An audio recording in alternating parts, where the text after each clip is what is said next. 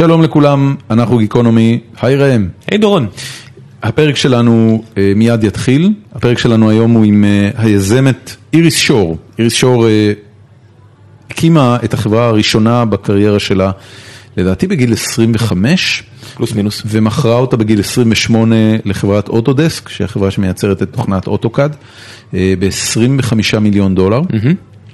יצאה מהסיפור הזה מחוזקת מה שנקרא, ואז המשיכה לחברה נוספת בשם טקיפי, שאותה עזבה לפני עשרה חודשים כדי להקים, להקים חברה חדשה בשם אוריבי. והיא יזמת סדרתית, היא אחד האנשים שלא הייתי מאמין עליהם, לא שהם יזמים וודאי לא שהם יזמים סדרתיים, היא קסומה ומתוקה כמו פייה, וזה מאוד לא אופייני, אז הזמנו אותה, והיא גם חברה, אנחנו רואים אותה הרבה באירועים של, של תעשיית הסטארט-אפים הישראלית. אז הזמנו אותה כדי לחפור במשך שעתיים בכל הנושא של יזמות וסטארט-אפים ומוצר ושיווק והקמת צוות וגיוס כספים וכל מה שעשוי לעניין אנשים שיום אחד ירצו להרים סטארט-אפ. וגם אם לא, זה סתם נראה לי נושא מענה לשיחה. כן. לפני שנתחיל, נזכיר לכם שחוץ מגיקונומי, יש לי ולראם עוד שני פודקאסטים שאנחנו מפיקים, הראשון הוא ציון שלוש, פודקאסט הכדורגל של יונתן נמרודי וראם שרמן, שהקליטו פרק ממש לפני שהתחלנו את ההקלטה, ויקליטו עוד פרק בהמשך השבוע, אז אתם מוזמנים לחפש בפייסבוק ציון שלוש, בלי קשר העמוד של ציון שלוש הוא עמוד פנטסטי לחובבי כדורגל, תעקבו אחריו. ואתם יכולים למצוא אותנו גם בציון שלוש באייטיונס ובכל אפליקציית פודקאסטים אחרת שאתם רוצים להשתמש בה. והפודקאסט השני הוא הפודקאסט של תמר בלומנפלד ומרינה קיגל. השבוע הם אירחו את שורטי, הרפרית, לפרק שהיה גם מצחיק וגם כיפי לאללה, והם היו שיכורות מהתחת, הם תמיד שיכורות, זה מה שטוב אצלם. הם עכשיו התחילו לקבל הזמנות של אלכוהול מחברות כדי שינסו את האלכוהול שלהם.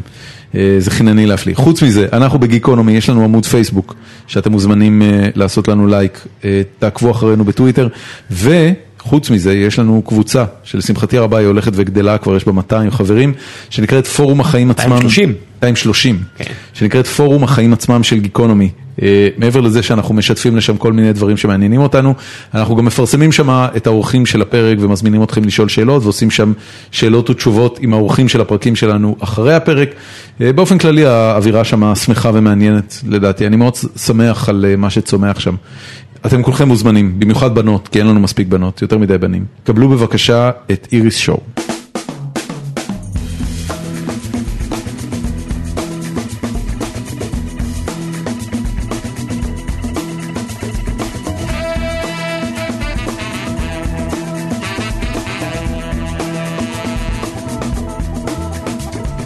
שלום לכולם, אנחנו גיקונומי, היי ראם. היי דורון. מה נשמע? אין תלונות. שלום לאורחת שלנו, היזמת איריס שור. אהלן. מה שלומך? בסדר. יופי, תודה רבה שבאת. לא היה טריוויאלי להשיג אותך. כן, האמת שאני בתקופה שאני מנסה לעשות כמה שפחות דברים מחוץ כן, לסטארט-אפ אבל שלי. אחרי שראיתי את הראיונות בגיק טיים וכלכליסט וזה, אמרתי, זה הרגע לבקש ממנה, והיא לא תוכל להגיד לא. כי מה היא תגיד, אני לא מתראיינת עכשיו, אנחנו בהתחלה. אה, שנחלו לי. כן, אני נחלו לי? חיכית לרגע הנכון, הקשת. אמר לי חבר השבוע שאני חלקלק. חלקלק. אני טיפוס חלקלק. אוקיי. איך הולך באוריבי? האמת שהולך מצוין.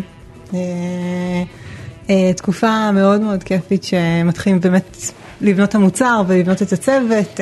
כמה זמן אתם רצים? אנחנו רוצים קרוב לשנה, בערך עשרה חודשים. היינו עד לפני חודש שלושה אנשים מתארחים באיזה... כשאת אומרת עשרה חודשים, ממה את סופרת? מהרגע שהתחלתי בכלל לחשוב על ה... כאילו מה זה, זה הרגע שהרעיון היה אצלך בראש? הייתי אומרת שהרעיון התחיל קצת לפני, אבל מהרגע שבאמת התחלתי להתיישב על זה בפול טיים. אני רוצה לעשות איתך משהו. לא תכננתי לעשות את זה, אבל עכשיו שאמרת את זה, אז מכיוון שמדובר בסך הכל בעשרה חודשים, אני מכיר אנשים שבמרכאות עובדים על הסטארט-אפ שלהם כבר ארבע שנים. ואת, רק כדי שנבין את הפרספקטיבה, בעשרה חודשים התחלת מרעיון, בנית צוות, בניתם איזושהי גרסה ראשונית של מוצר, אם אני זוכר נכון את הכתבות שקראתי. כן. הכנתם מצגת משקיעים די מופתית, אני חייב להגיד שגם שחררתם אותה החוצה, ונשים לינק שלה באייטם, וגייסתם סכום של... 5.4 מיליון דולר. ואתם כבר כמה זמן אחרי הגיוס? אה, חודשיים עכשיו. חודשיים אחרי הגיוס? חודשיים מהרגע שהכסף היה בבנק? כן. וכמה עובדים גייסתם בחודשיים האחרונים? גייסנו תשעה עובדים חדשים. אוקיי. זה, זה היו העשרה חודשים האחרונים בחיים שלך. הראש שלי הסתחרר קצת, איך שלך? אז, אז בואי, בואי נדבר על, אוקיי, איפה היית לפני עשרה חודשים? אה, אני, אני חושבת שאחד המדדים ה... היחידים שאני רואה על סטארט-אפים מבחוץ שמנבאים כמה הסטארט-אפ יצליח, זה כמה מהר הסטארט-אפ זז וכמה מהר הוא משתנה. אוקיי. אמ, כלומר, היו לי המון שינויים, התחלתי עם רעיון שהוא קצת שונה, התחלתי עם צוות שהוא קצת שונה, ואני חושבת שמה שעזר לי להגיע לנקודה הזאת זה בעיקר שהצלחתי להבין מהר מאוד שמשהו לא עובד ולחתוך את זה אחרי אה, חודשיים במקום אחרי שנתיים. את, את מדברת על אוריבי. כן. זאת אומרת, באוריבי כבר הספקת לעשות פיבוט. סוג של, כן, אוקיי, אז, אז אפשר שנתחיל כאילו מההתחלה? כן. אוקיי, מה היה הרעיון המקורי? כי הפרק הזה יותר ארוך מכל ה- באיזה, באיזה, כן, זה פחות או יותר הפרק הזה. עם מה, כאילו, מה תפס אותך שאמרת, אוקיי, אני הולכת עכשיו לעזוב את כל מה שאני עושה בחיים, וזה הולך להיות הדבר הבא. אז אמ, אני חושבת שהמקום שהתחלתי איתו היה יותר להבין אה, למה אני רוצה להגיע ומתוך זה אה, לגזור את הרעיון. כלומר, אוקיי. אה, אני טיפוס אה, שמאוד עובד עם אינטואיציות ורגשות. אבל אני חושבת שזה לא כל כך נכון לגבי רעיון לסטארט-אפ. כלומר, לא רציתי ללכת רק לפי מה, ש... מה שמרגש אותי, אני גם מאוד מאמינה ש... זאת אומרת, כל הסטארט-אפים שהייתי בהם, אף פעם לא עבדתי על משהו שאובייקטיבית הוא מרגש, ותמיד ברגע שנכנסתי לזה, מאוד נסחפתי עם הרעיון. בכמה סטארט-אפים עבדת? אמ, עבדתי לא, אבל זה הסטארט-אפ השלישי שאני מקימה. אוקיי. שניים קודמים, רק אה, נזכיר בקצרה, את הראשון כן. אה, אה, מכרתם לאוטודסק. תתני בקצרה משפט על מה זה היה, כי אני קראתי היום במשך היום ואני... אוקיי, אז מה שעשינו בסטארט-אפ הראשון זה סוג של אוטוקאד, מי שלא מכיר זה התוכנת שרטוט הכי סטנדרטית שיש, כן. והעברנו אותה בעצם למובייל ולווב. אמ, כדי שמה? כדי שהיא פשוט ש- תרוץ בווב? שאנשים יוכלו לערוך on the go, שיוכלו לשתף מסמכים, אה, גם כל התפיסה שבעצם אנחנו לוקחים תוכנה של 4,000 דולר לסיט ותוכנה שהיא סופר מורכבת ועושים משהו, ממנה משהו הרבה יותר, אה, הרבה יותר light והרבה יותר נגיש. ו... אה, אבל מה מה עשיתם בעצם? עשיתם אדפטציה של אוטוקאד? זאת אומרת, אנשים עדיין היו צריכים רישיון של אוטוקאד, או שזה לא. היה תוכנה חדשה? זו הייתה תוכנה חדשה אבל התבססה על הקבצים הקיימים של אוטוקאד. שהם קוד פתוח? אה, חצי, כלומר יש, אה, יש ספריות שאפשר אה, אפשר לעבוד איתן. אוקיי, אז בעצם בניתם CAD לדפדפנים. כן. אוקיי, וכמה זמן זה היה? החברה הייתה שלוש וחצי שנים. איך בכלל הגעת לזה? מאיזה רקע הגעת להיות co-founderית של תוכנת קאד? אז יש לי רקע מאוד, חושבת כמו- קאדי. כמו איזה, לא, כמו איזה כלב מעורב כזה שמגיע מכל מיני, כל מיני חתיכות בקריירה. אה, התחלתי דווקא ברקע, זאת אומרת, מבחינת התיכון והצבא, אז הרבה יותר ריאלי ומחשבים. אה, לקראת סוף הצבא החלטתי שאני רוצה לשחרר את הצד האומנותי שבי, והלכתי ללמוד בבצלאל ארכיטקטורה. גם ביבי. לא בבצלאל, לא אבל. למד ארכיטקטורה. כן. אה, אני לא בטוחה מה זה אומר, אבל... אה, שאנשים... You're going places. אר- ארכ- ארכיטקטים אה, מגיעים מכל מיני מקומות. זה, אני מגלה שהאנשים שאני מכיר בחיים שהם ארכיטקטים, בדרך כלל הסיפור של למה הם נהיו ארכיטקטים הוא סיפור שיש לו פואנטה. זאת אומרת זה אף פעם לא כי זה המקצוע הכי מבוקש שהיה באותה שנה או כי ההורים שלי רצו. בדרך כלל יש איזה, איזה פשן, איזה משהו שבער בבן אדם מגיל צעיר. בגלל זה, בגלל זה, כן. בגלל זה הזכרתי, לא משנה. וזהו, איפשהו בשנה רביעית מתוך אה, חמש שנים אה, הבנתי שזה מקצוע יפהפה, אבל אין סיכוי שאני רוצה לעסוק בזה. כי? ו... כי הפרקטיקה היא מאוד בעייתית, ההתקדמות היא מאוד איטית, רוב העבודה עצמה היא מאוד לא מעניינת, העבודה במשרדים היא בעייתית, אה, וממש הבנתי שזה, שזה לא בשבילי.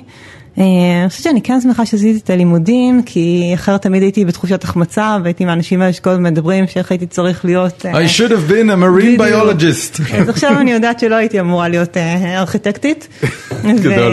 ניקית, זה זה כמו בסטארט-אפים, עדיף לנסות ולהבין שזה לא הולך, ואז לשנות, לעשות פיבוט, כמו שתכף נגיע כן. בהמשך התוכנית. תסלחו לי, אני הולך לפתוח את הבירה פשוט. הכל בסדר, אנחנו נמשיך לדבר. אז בואי, איריס, תוכל להמשיך לספר. כן. דורון לא חייב אה, כן, להיות צמוד למיקרופון. כן. ואני חושבת שעוד משהו שמאוד עזר לי ב- בלימודים בבצלאל זה שזו הייתה הפעם הראשונה שממש היה לי קשה בלימודים ושנכשלתי, סוג של נכשלתי ב... שנייה, קשה להתרכז עם אה, דורון אה, פותח אה, בירה עם אברג. אין לי... זה שלך? כן, אל תעשה את זה. למה? צריך לפתוח את הבירה. הוא פותח עם המפתח שלי לאוטו ויש מצב שאני לא יכול לפתוח את זה? לפתוח את זה. טוב, תכף אני אביא איזה משהו לפתוח. סבבה. אוקיי, מה שהתחלתי להגיד זה כן. ש...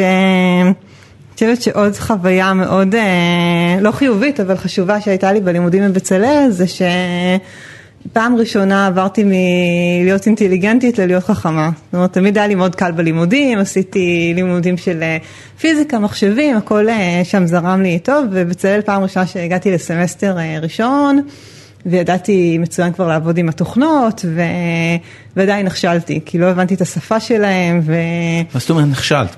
קיבלת ציון נכשל? וקיבלתי ציון קרוב לנכשל בקורס המרכזי. יש בעצם אה, בלימודי ארכיטקטורה, שאיך יש, קראו אה, לו? יש את הסטודיו, שזה איפה שממש עושים את הפרויקט המרכזי, אוקיי. ו... שבונים דברים עם מקלות ארטיקים וכאלה? ב- בדיוק, כן, יש לי, זאת אומרת, ההתמחות שלי זה קרטוני אבל- ביצוע וסכינים אבל מה יפנים. זאת אומרת נכשלת? כאילו, על מה נכשלת?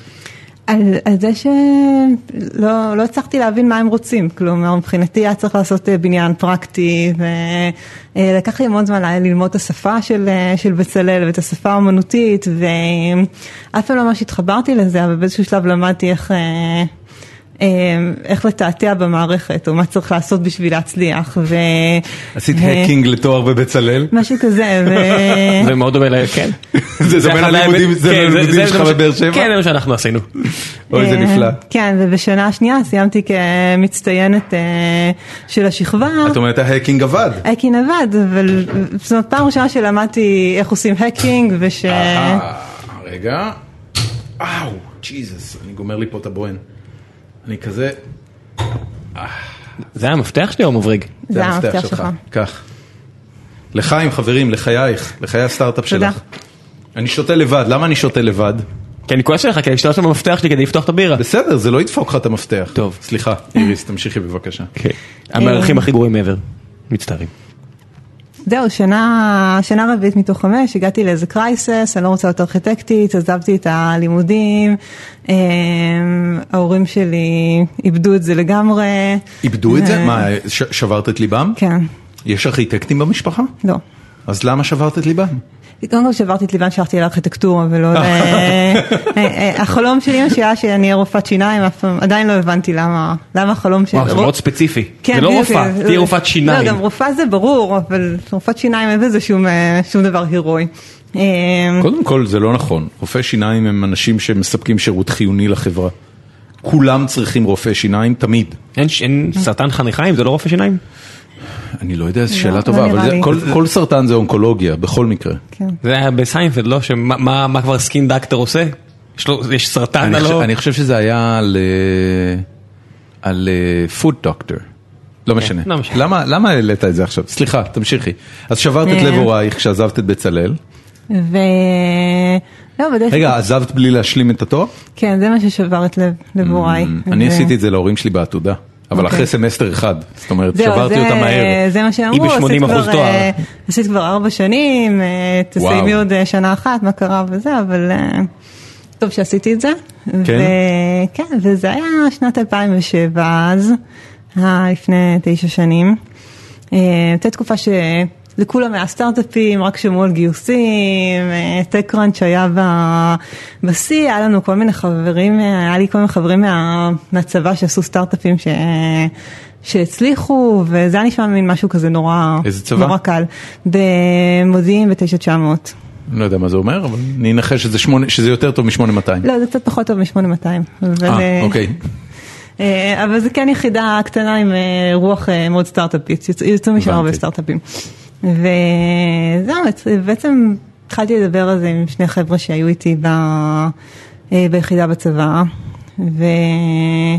והתחלנו באופן הכי נאיבי פשוט סטארט-אפ, אמרנו, טוב, יאללה, בוא, בוא נבנה סטארט-אפ. We'll think of something. כן, אם דיברתי על לזוז מהר קודם, אז אה, אני חושבת שההתחלה זזנו הכי לאט שיש, במשך שלושה חודשים עבדנו על מצגת משקיעים. חשוב. אה, שכמובן זה הדבר הראשון שצריך לעשות, ולא כן. צריך שום דבר מעבר לזה. מה מה היה אה, הרעיון? אה, היה פחות או יותר אותו רעיון, זאת אומרת, לא לא היה איזה פיבוט משמעותי, רציתם לעשות קאד לדפדפן. כן. של מי היה הרעיון מבין השלושה? האמת ש... זאת אומרת, אפשר להגיד שאני יותר הבאתי את זה כי הגעתי מהעולם שהכרתי את העולם הזה, אבל בסוף זה התגלגל בין שלושתנו ונבנה ביחד, אז, אה, אז אני קצת הבאתי את העולם, אבל בסופו של דבר כולם היו אחראים על הרעיון.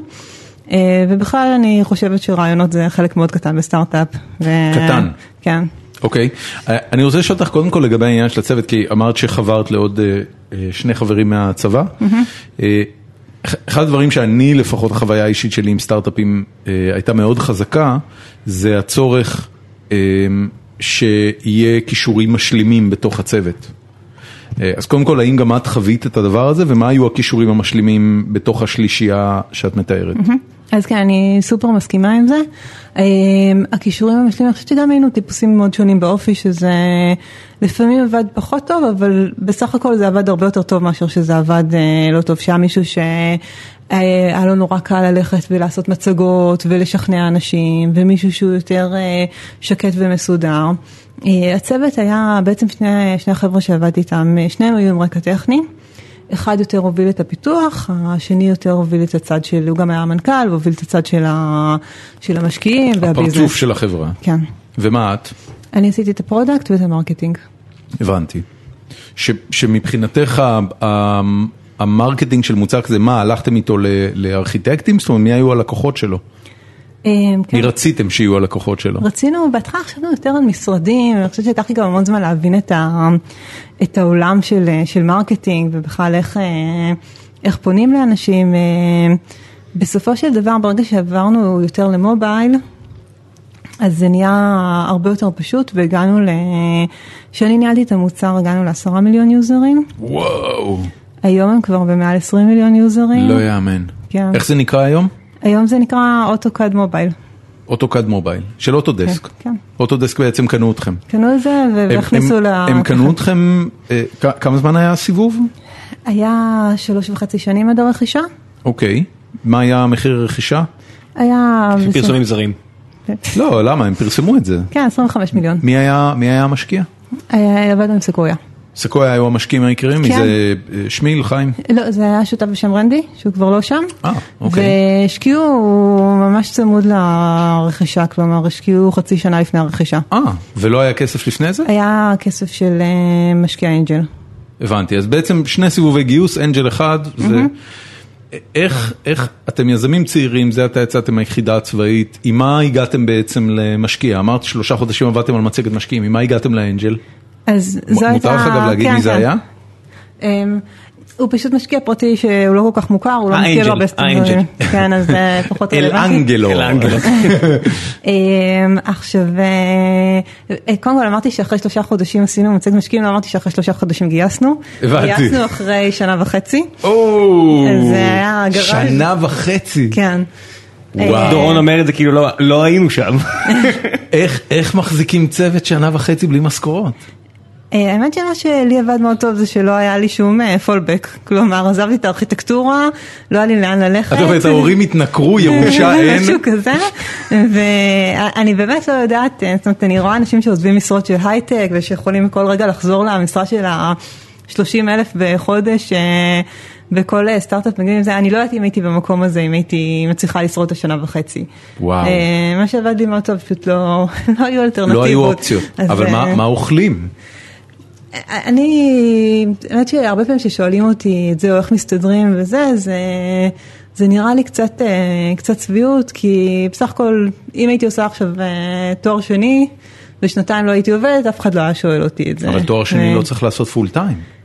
אני מכיר מעט מאוד אנשים שלא עובדים במהלך תואר שני. ונשים שלוקחות אה, עכשיו פתאום אה, שנה חופשת לידה, או שנתיים חופשת לידה, אף אחד לא שואל אותם יותר מדי אה, זה נכון. ממה הם, ממה הם נכון. חיות. ו... יש המון, בוא בוא נסכים שיש המון המון סיטואציות שבהם בן אדם אין לו עכשיו הכנסה, והשאלה לא עולה. אני- אני חושב שהשאלה לא עולה כשבן אדם נגיד לא עושה סטארט-אפ, אתה פחות צריך למצוא תירוץ לעצמך למה אתה לא עושה מה שהוא לא, עושה. תראה, ה- ה- ה- אני אני יכול להגיד לך שהדוגמה של אה, של חופשת לידה היא דוגמה שאני חוויתי באופן אישי, אה, פעמיים למעשה, והיא היא כן מעלה סימני שאלה, זאת אומרת, אורך חופשת הלידה הוא בהחלט היה אישו שהעסיק אותנו. כן. אה, אבל אני כן גם יכול להגיד לך שסטארט-אפ לא נתפס כחופשת לידה מהסיבה הפשוטה שא' אין ילד, והילד, הסטארט-אפ הרבה פעמים, את יודעת, זה, זה, אה, אה, בחופשת לידה הרבה מאוד פעמים יש בן זוג, אה, שהאישה שנשארת בבית שנה לחופשת לידה, נשארת בין היתר על חשבון העובדה שבעלה עובד, או בן נכון. זוגה עובד. אה, בארץ אה, המדינה מממנת חופשת לידה לשלושה חודשים בלבד, אה, במקרה של ההורים שלי לפחות, מכיוון שלא היה להם הרבה כסף, וגם להורים שלהם לא היה הרבה כסף, אז בתום שלושה חודשים אמא שלי פשוט חזרה לעבוד, לא היה סימני שאלה על גבי זה. כן. בארץ עכשיו כאילו מדברים יותר על השנה הראשונה, היא חשובה וזה, סטארט-אפ זה לא הסיפור הזה, את יודעת, סטארט-אפ את בעצם, אם את נמצאת במערכת יחסים זוגית, זה נכון גם ליזמים וגם ליזמות, את צריכה לחזור הביתה בסוף היום ושואלים איך היה בסטארט-אפ ומה קורה וכן גייסתם ולא גייסתם ויש מוצר ויש, כאילו זה, זה, נכון, אבל אני כן חושבת שבטח אה, בגיל שלפני שצריך אה, לתמוך במשפחה, אפשר לחיות כלום בפיתה. מ-4,000 שקל בחודש נגיד, 4,000-5,000 שקל בחודש. אני לא יודע, אה, אפשר? כן. אפשר לחיות מ-5,000 שקל בחודש? כן. כן. ו- אנ- אנחנו עשינו את זה חצי שנה, כמה עשינו? שמונה חודשים. אתה היית עם ילדים, אני אני עשיתי מה שהיא עשתה. אני עשיתי את זה בהפי סייל, את השמונה חודשים הראשונים אה, עשינו מינימום וייג', אני וראם, אה, אני בשלב מסוים כן. והסיבה היחידה שיכולתי לעשות את זה זה בגלל שהיה לי עשר שנים של עבודה בהייטק לפני כן, זאת אומרת פשוט הצטמצמנו וחסכנו. נכון, אבל אני חושבת ששנה שחוסכים באמת על הכל, זה משהו שכמעט כל האנשים יכולים להרשות את זה לעצמם. ומקסימום רוצים טיפה... הביטוי ראמן ברייק איבן נאמר בדיוק לכבוד זה. כן, מכירה את ו- הביטוי הזה? לא. וואי, זה סיפור מעולה. תספר בקצרה. אה, ר- ramen רק, break, אה, רק אני אוסיף עוד משהו, כן, בטח. ש... זה, עשינו קצת פרילנסר. עשיתי קצת אה, 3D modeling לכל מיני משרדים וכאלה. כשאת אומרת 3D modeling, את מתכוונת שעשית מודלים תלת ממדיים, לא שדיגמנת. כן, כן, שבניתי במחשב. אה, 3D אבל- modeling? כן, היא עשתה עיצוב תלת ממד. כן. כן, אה, אז עשיתי איזה חצי יום בשבוע, קצת. אה, פרילנס ומסתדרים. הביטוי ramen break even, כשאחד הפאונדרים של Airbnb התארח בגראז' גיקס, אה, ואני וראם היינו שם, אז הוא נתן את כל המצגת על איך הם העבירו את השנה הראשונה שלהם, והם דיברו על זה שאחד המיילסטונים העסקיים שהם קבעו לעצמם בדרך, אה, נקרא ramen break even, ramen זה האטריות האלה כן. שאתה קונה בשלושה לדולר ומוסיף מים, מנה חמה אמריקאית. הקונספט של ramen break even זה שהם כולם גרו בדירה שכורה בסן פרנסיסקו ושם הם עבדו על המוצר וישנו כולם ביחד. וה ramen break even זה בעצם כמה כסף הם צריכים להרוויח מ-Airbnb כדי שהם יוכלו לממן לעצמם שלוש ארוחות ramen ביום ואת השכר דירה בסן פרנסיסקו ולהמשיך לעבוד על החברה. כן, זה אז, ה ramen אה, break even. זה בעצם הנקודה שבה עלויות המחיה המאוד מאוד עלובות שלהם הם בדיוק ברמה של ההכנסות של המוצר והם הגיעו אליו מהר מאוד אגב הוא, הוא מראה במצגת על ה Google Analytics בדיוק באיזה נקודה של אה, ramen break even point. של traffic הם הגיעו ל ramen break even אז סליחה. אנחנו נעשה את הפלאפל אין break even או משהו בדיוק, כזה. בדיוק, היה לי באחד באחד הסטארט-אפים שעבדתי בפנטקטיקס, היה בחור שדיבר על חצי לאפה break even. על כמה הוא יכול, מלאפה אחת הוא חותך אותה לשתיים, אחת ארוחת צהריים, אחת ארוחת ערב, וזה האוכל שלו לאותו יום. טוב, נמשיך, סליחה. אז מכרתם את זה ב-25 מיליון דולר אחרי שלוש וחצי שנים, זה היה מכירה מוצלחת מבחינתכם? מבחינתנו כן, כמה כמה השקיעו סקויה לפני ה acquisition? שלוש וחצי מיליון. לפי? אה, שזה יהיה לי בעייתי- כן. לא, לא, זה משהו שיהיה לי בעייתי להגיד. הם- הם היו מרוצים? את לא, יודעת, אבל זה, זה- זה לא כן. אופייני לסקויה, שהיא נכון. קרן הון סיכון שבדרך כלל מכוונת ל-10x על הכסף, כן. לתת לכם שלושה וחצי מיליון ואחרי זמן קצר כן. לקחת בחזרה מש, חמש, שבע, שמונה. אז, whatever, לא משנה, לא.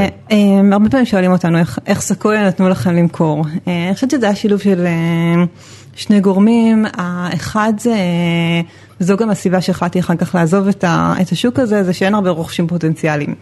אה, למה, לשוק תוכנות הכד? כן. זה השוק שאת מכנה? לשוק האוטוקאד? לשוק תוכנות למ- לדפדפנים. כן, וכלומר, הרוכשת הפוטנציאלית היחידה הרצינית זה, אוטודסק. כן. ושהם באו עם הצעה, אז לא היה ברור מה, מה יקרה אם נגיד לא, ואם יפתחו משהו לבד, זאת אומרת זה משהו שהיה מאוד בעייתי בסטארט-אפ הזה, הבנתי. שאין הרבה exit strategies. וזה עדיין לא מנע מסקויה להשקיע. נכון. ו... הם יכולים לקוות שזה פשוט יקרה במורד הדרך בסכום כן. יותר גבוה, הכל בסדר. אגב, אני, אני רק אגיד לך שמה שתיארת שזה המוצר, אה, אה, איך קראו לחברה אגב? Visual Tao. Visual Tao. אה, זה שונה לגמרי ממה שקראתי היום. אני אגיד לך מה אני הבנתי ממה שקראתי היום, גם מ TechCrunch וגם מ Geektime. אה, אני חשבתי שמדובר במערכת שמאפשרת לאנשים שעובדים על AutoCAD אה, שיתוף קבצים. אוקיי, לא, זאת אומרת, זה סוג של סלאק לאנשים שצריכים לעבוד על אוטוקאד.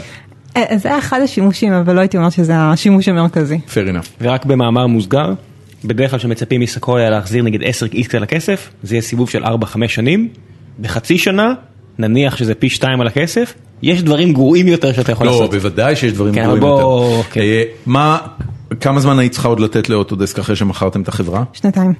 ועשית אותם. זאת כן. אומרת, הסיבוב כולו בעצם היה חמש וחצי שנים. וזה נגמר מתי? בסוף 2011. אוקיי, מה עשית מיד אחרי זה?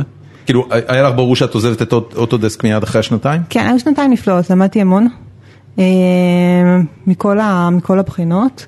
אה, גם מאוד אה, הגדלנו את המרכז בארץ, נות- הייתה הייתה תקופה מרתקת. היה- יחידה ישראלית לפני זה? לא, לא היה יחידה ישראלית זאת בכלל. אומרת, אתם- בעצם הקמתם את Autodesk ישראל. הקמנו את Autodesk ישראל, היינו 15 איש אה, שנרכשנו, היום הם 200 איש בארץ. וזה עדיין אותו מוצר?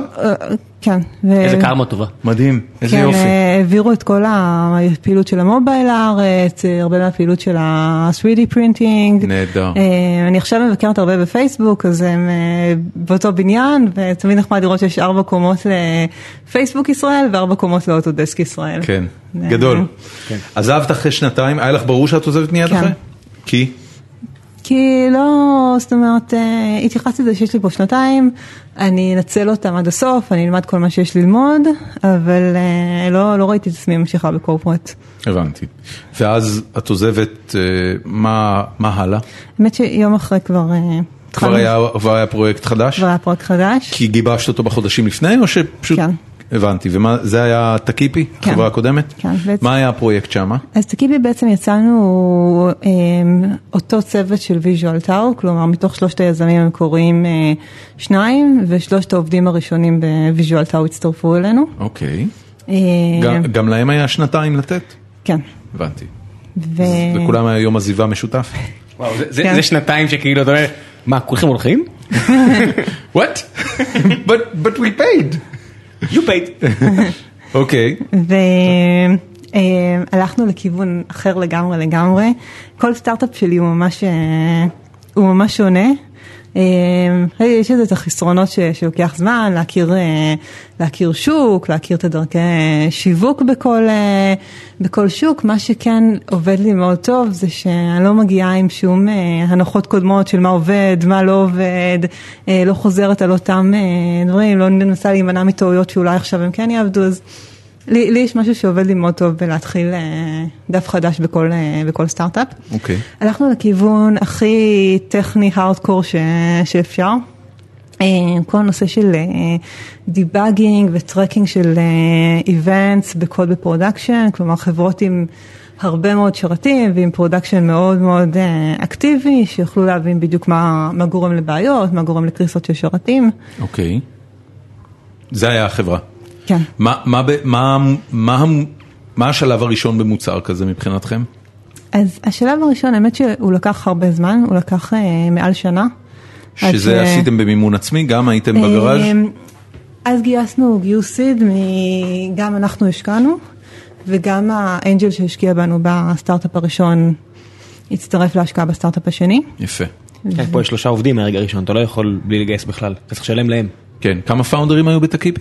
אז היינו שני פאונדרים אה, ראשיים. ועוד, שזה את אה, והשותף כן, מ VisualTao. וטל וייס, ועוד אה, שלושה אה, זוטרים. משניים. משניים, כן. כן.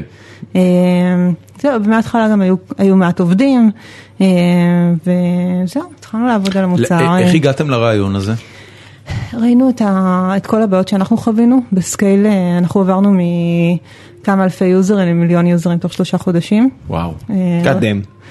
אה, הרבה, כן, ראינו מה, מה עובר על מתכנתים אז, ראינו שיש הרבה מאוד פתרונות בצד של הדב-אופס ומעט מאוד פתרונות בצד של המפתחים. והחלטנו שיש שם הזדמנות מאוד גדולה. אבל איך הדבר הזה למשל, סליחה שאני נהיה קצת טכני, איך הדבר הזה עובד למשל במובייל שבעצם את תלויה בתהליך הגשת האפליקציות של iOS ושל אה, של אפל ושל גוגל בעצם? אנחנו מתעסקים בצד של הבקאנד. זה לג- זה לגמרי לוגינג לשרת, שרת כן, כן, כן, ג'אווה, אתה הבנתי, צריך לנטר אותו. כן. אוקיי, ומתי הייתה לכם אינדיקציה ש... שהעסק עובד? זאת אומרת שהמוצר, מה, מה שמכונה בתעשייה product market fit? אני חושבת שזה היה משהו מאוד ליניארי, כלומר אני כן מאמינה שבהרבה נקודות בסטארט-אפים זה לא משהו ליניארי, אלא יש נקודה, נגיד בסטארט-אפ הראשון ממש היה איזה נקודה שהבנו שצריך לצאת עם אפליקציה והלכנו על משהו סופר סופר פשוט ופתאום היה את האלף יוזרים למיליון יוזרים. כן. ב Takipi זה אף פעם לא היה ככה, זה היה יותר, אה, יותר ציר ליניארי, שכל הזמן משפרים קצת, כל הזמן מבינים מה עובד, מה לא עובד, מה חסר. ו- וקצב הצטרפות הלקוחות היה קונסיסטנטי לאורך כל התקופה? אה, ראו כל מיני מדרגות, בעיקר ב engagement של הלקוחות, ו... אה, אבל כן, פחות או יותר, אה, פחות או יותר ליניארי. אוקיי, וכמה זמן היה Takipi? Takipi הייתי קרוב לארבע שנים. וואו. אה, החברה ממשיכה, מצליחה, גייסה מעל 22 מיליון דולר. Nice. כן, וזהו. ואת עדיין משקיעה ובעלת מניות. כן. יפה. ארבע, ארבע שנים, יש לזה אגב קשר אה, למה שמכונה ה vesting, אני לא יודע, אולי הרבה לא. מה, זה, לא קשור היה לזה? לא לא היה קשור. אני, אני רק. אסביר כי חלק מהמאזינים שלנו אולי לא יודעים, מאוד מקובל כשחברות אה, מקבלות השקעה, אה, לעשות לפאונדרים בעצם אה, מה שמכונה reverse vesting, זה בעצם אומר שהפאונדרים אה, לוקחים על עצמם התחייבות שאם הם יעזבו לפני פרק זמן מסוים את החברה, אז הם יחזירו חלק מהמניות שלהם לחברה, כי זה סוג של ביטוח שהמשקיעים דורשים אה, כנגד ההשקעה שהם שמים בחברה, כי כדי להימנע ממצב שחס לא רק וחלילה... פאונדרים, גם עובדים. כן, אה, להימנע ממצב שחס וחלילה אה, שמים את הכסף והמשקיע בורח, אה, ואז תקועים עם פחות או יותר כלום. לא המשקיע, היזם. אה, סליחה, היזם כמובן. כן, המשקיע לא יכול לברוח. המשקיע לא. הוא יכול, אה, אין בעיה, תלך. הכל, סיימת את תפקידך. תברח. we'll be back. אוקיי, אז אחרי ארבע שנים, את אומרת שזה לא היה קשור ל vesting. לא, לא היה קשור ל vesting. סיבות אחרות, בוא... טוב, כן. אה, וכל זה נגמר לפני בסך הכל עשרה חודשים. כן. אוקיי. מה עושים בחודש הראשון? את קמה בבוקר, סיימת לעבוד בתקיפי, נפרדת מכולם, אה, עכשיו את מתחילה את שארית חייך, מה שנקרא, והרעיון כבר היה בראש של אוריבי? אמ, היה פחות או יותר בראש. אני- ממה זה שם נולד? אמ, אחד הדברים שאני יודעת על עצמי זה שאני לא חושבת טוב שאין יוזרים. כלומר, שאין יוזרים? כן, כלומר אני, אני מבינה לאן, אני צריכה שיהיה משהו בחוץ, לראות איך אנשים משתמשים בזה, ואז אני יודעת, אה, אה, אני חושבת שבגלל זה גם אני כל כך אוהבת שיווק, כי זה סייקלים מאוד קצרים, כלומר מוציאים פוסט, רואים מה עובד בו, מה לא עובד בו, לפי זה אני יודעת מה, איך ממשיכים, אז אני מאוד, אה, מאוד תלויה ביוזרים. אה, אז היה לי ברור שאני רוצה להוציא משהו די מהר, ודי הייתה לי גם תחושה פנימית שכנראה ברגע שהגיעו היוזרים אני, אני אבין שזה הולך אה, לכיוון אחר. בשביל להביא יוזרים צריך לצאת עם משהו, וצריך שהמשהו הזה לפחות ייתן איזושהי הבטחה ליוזרים, אז תספרי לנו אולי קצת על כן. מה זה אוריבי. כן, אז מה ש... מה שהתחלתי איתו, אני, אני אספר מה זה אוריבי ואז אני אספר קצת עם מה התחלתי ואיך זה השתנה ולמה זה השתנה. אה, מה שאנחנו עושים זה בעצם analytics אה, מורכב, כלומר מה שמכירים בעולם של analytics, BI, של להבין באמת מאיפה מגיעים היוזרים הכי טובים, מה השפיע על אה, דפוס הקנייה, אם אני רוצה יותר יוזרים מסוג מסוים, איך להגיע אליהם. שההבדל המאוד משמעותי מכל הכלים שקיימים בשוק זה שאנחנו הולכים על אה, גישה שונה שמאפשרת לאנשי product ואנשי marketing אה, לאפיין את כל הדברים לבד. כלומר היום כל הכלים האלה מתבססים על זה שיש צוות של מתכנתים או IT ומחברים את כל ה, את הכלי ל database קיים או שמים הרבה מאוד איבנטים בקוד, מה שתמיד גורם לאיזשהו חיכוך כי אנשי product ו marketing רוצים את המידע. אבל ב- המתכנתים לא שמים את זה בעדיפות גבוהה, וצריך עכשיו לשים אה, על כל כפתור חדש גם event, או נכון. לשמור אותו ל database, נכון. ואנחנו הולכים על גישה שונה לגמרי, שאומרת, אה, לא צריך לכתוב אפילו שורת קוד אחת. אה, האיש marketing עכשיו יוכל אה, להגיד, אני רוצה לראות מה מאפיין את היוזרים שהתחילו לשלם אחרי יומיים מהתחלת שימוש המוצר, אני רוצה לראות מה מאפיין את היוזרים שעזבו את המוצר מהר. מה- אה, מה זה אומר מאפיין? זאת אומרת להתחיל זה אומר, לעשות, אה, מה אה, הקוהורטים שלהם? מה... זה אומר מאיזה ערוצים הם מגיעים, ואיזה פעולות הם השתמשו. אוקיי. אה, מ- איך את יודעת מאיזה ערוצים הם מגיעים אם הדאטה הזה לא שמור בשום מקום? אז הדבר היחיד שאנחנו מבקשים מיוזרים זה לשים script פעם אחת, כמו ששמים Google Analytics לדוגמה. אוקיי. ומאותו רגע, כן אנשי marketing יצטרכו לעשות כל מיני הגדרות באופן ויזואלי, אבל בלי, בלי קוד. אוקיי. בכל זאת, איך זה קורה? אנחנו עושים אה, ניתוח יותר דרך הצד של ה front-end, כלומר במקום ללכת דרך ה back-end ולשמור את האיבנטים שקורים, אוקיי. אנחנו הולכים דרך, ה, דרך ה front-end, כלומר דרך הממשק של, ה, של המוצר, ואז אנחנו מאפשרים אה, ליוזרים בעצם, אנחנו הולכים על גישה שמצד אחד זה Machine Learning, שאומר אה, בוא נבין מה זה sign-up, כי רוב הסיינאפים בעולם כנראה נראים אותו דבר. אוקיי. בוא נבין מה זה יוזר שהשלים תה- תהליך רכישה.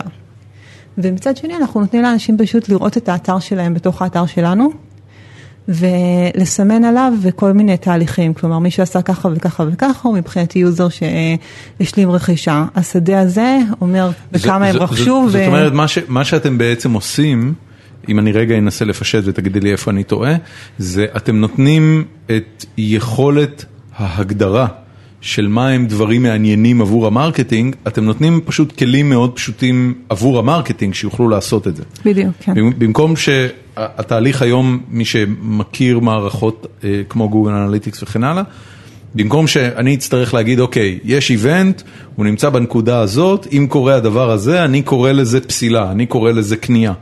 אה, ואני צריך עכשיו שהמהנדס ישתול את הקוד לתוך הדבר הזה, והקוד הזה שולח פקודה לשרת, והפקודה נרשמת, ואז יש איבנט רשום של הדבר הזה. אתם בעצם נותנים כלים שהם פשוט מנגישים את זה יותר. בדיוק, קצת כמו מה שנגיד וויקס עשו לפיתוח לבניית אתרים. אתרים. זאת אומרת, אתה לא צריך כבר מתכנת, אתה יכול לבד אה, לבנות את האתר שלך, אז קצת אותו דבר, לקוחות קצת יותר גדולים, אבל לעולם של BI ו analytics. אני רוצה להגיד- להגיד ש... זה נהיה קצת כמו מוזיקה, שאתה אומר, אה זה קצת מ dance עם קורטוב של אה, כזה, אז יודע, אני שומע מה שאתה אומר, זה קצת AppsFlyer עם Clarisite, עם אה, ככה וככה וככה. כן. אה, יש לי בראש את כל החברות שאני אומר, הם לקחו קצת מפה וקצת משם, ועכשיו רק יתפור את זה בדיוק ללקוחות שהם רוצים, וזה החברה. אני רוצה להגיד לך משהו, ואני, אני, ההבנה שלי של מוצרים היא בינונית נגיד, אני לא סופר מבין, אבל גם לא לא מבין. בכל הכתבות שקראתי עד עכשיו, בגיק טיים, בטקראנט, בכלכליסט, בכל המקומות שכתבו עליכם, כולל מלקרוא את מצגת המשקיעים שלך, לא הבנתי שזה מה שאתם עושים. זאת אומרת, משהו, אני, אני מניח, לפחות ממצגת המשקיעים שלכם, אה, שזה מה שאת הסברת. אבל לא, פשוט לא הבנתי שזה מה שאתם עושים. כתבת, כלי, כאילו היה כתוב בכתבות, כלי BI מתקדמים וזה וזה וזה.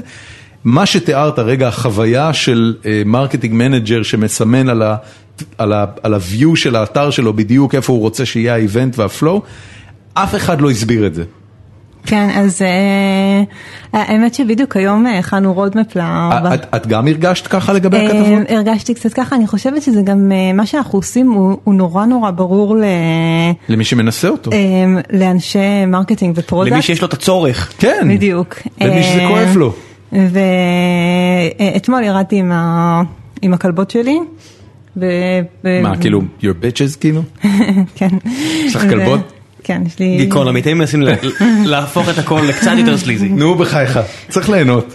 כן, סליחה. אה, זהו, אז ירדתי איתם, הם באו איתי למשרד, אה, אז אה, ירדתי איתם לטייל ליד המשרד, פגשנו כלב אחר עם הבעלים שלו, דיברנו על הסטארט-אפ שלו, אחר כך אמרתי לו, הוא שאל אותי מה אנחנו עושים, אמרתי לו שזה כמו Mixpanel, מי שלא מכיר זה גם תוכנה של כן, analytics, מערכת סופר, אה, אנליטיקות מבוססת אירועים. סופר מצליחה, גם אמרתי לו, חברה של סקויה. אה, לא בדיוק, הם השקיעו שם ממש מעט. וואלה? כן. אוקיי. ולשמחתי. אה, אה, זה היה יוצר לכם קונפליקטים? אני חושבת שכן. הבנתי. ואמרתי לו מה אנחנו עושים, לא ניסיתי למכור לו כלום, אמרתי לו Mixpanel אבל בלי מתכנתים, ואז הוא אמר לי אם אפשר לקבל הנחה למוצר, אמרתי לו שצריך קודם שיהיה מוצר, ו... אבל אנשים של product marketing כן, מבינים. מיקס פאנל בלי צורך להטמיע קוד זה משהו שכל אחד שמכיר Mixpanel יכול זה להבין. מצחיק, כן. אני, הגיעה אליי חב- חברה כזו למקום אותי הנוכחי ואמרתי אוקיי, מה אני- זה חברה כזו איזה? לא משנה, חברה אחרת, אני לא הולך אה, לתת להם אה, פרסום חינם. אה, וואו, תראה אותך, נכון, קשוח. נכון. קיצור, אז uh, הגיע אליי, אמרתי, אוקיי, בוא, זה נשמע טוב, בוא תן לי מה זה יעלה לי, אפילו לא בכסף, בוא תגיד לי מה, מה זה יעלה לי. ולאט לאט, אתה יודע, מה? התעצמנתי, זו הסיבה שאני לא הולך לפרסם אותם. כי... כי מה? תמיד יש את הפער הזה בין ההבטחה למימוש, ויש כאלה ש... שהם עושים את זה בצורה טכנית שהיא... אתה יודע, בוא תמכור את זה למי, למישהו פה, לשקר לו עם מישהו אחר, אתה יודע, תביא את זה ל- ל- לאנשי, את מבינה מה אני אומר? כן, כן. להביא, להביא את זה נגיד לאנשי שיווק מה ול product, זאת אומרת, הוא- הוא מרח אותך כדי להגיע לפגישה הנוספת? משהו כזה, רק שאני הייתי בשני הכובעים. הבנתי. וכאילו גם הפיתוח וגם ה... בקיצור, הוא לא- הוא לא מכר לך טוב, הוא לא הראה לך value. נכון.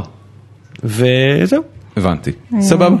התחלתי להגיד קודם שבדיוק היום ישבנו כל החברה על ה roadmap לארבעה חודשים הקרובים ויש לנו תאריך של עד מתי צריך שיהיה positioning ברור והגדרה של positioning ברור זה שנעבור ברצף אה, 20 איש שהם ה target audience שבשניים שלושה משפטים נסביר להם מה אנחנו עושים והם יבינו מה אנחנו את- את עושים. חושבת שלהגיד Mixpanel בלי צורך להטמיע קוד זה לא ברור מספיק? אה, זה ברור, אבל זה לא מה שאני יכולה לשים באתר. או זה לא משהו ש... כלומר, אה, אני חושבת שזה בעייתי להשתמש בשם של חברה אחרת. ב... בעוד חברה כן, שהיא position. מצליחה ברור, ו- ברור, אבל- כן. אבל אוקיי, הבנתי, והיא מתחרה ישירה.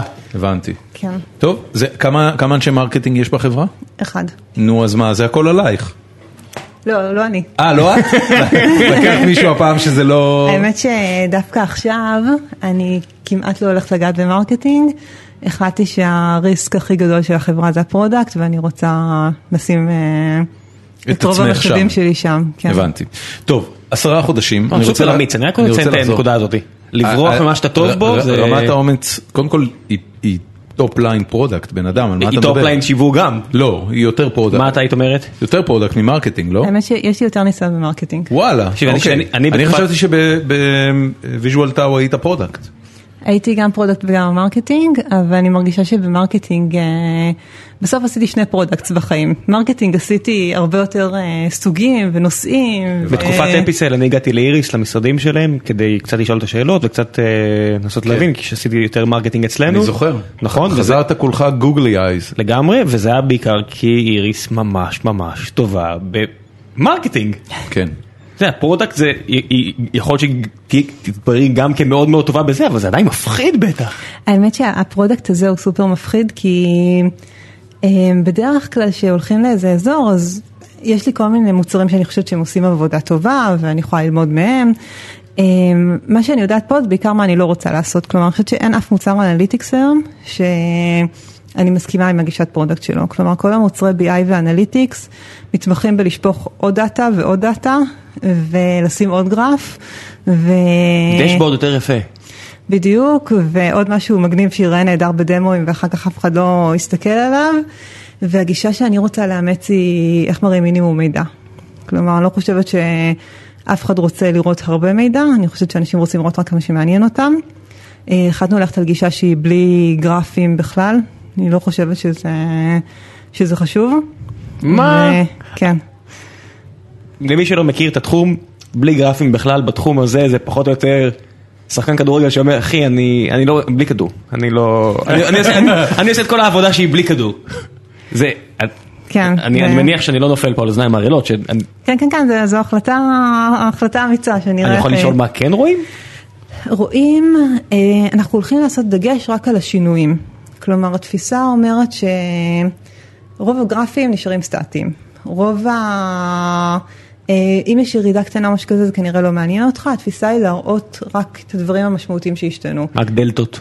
אני רוצה לקחת הימור, הם יעשו גרפים. מתישהו?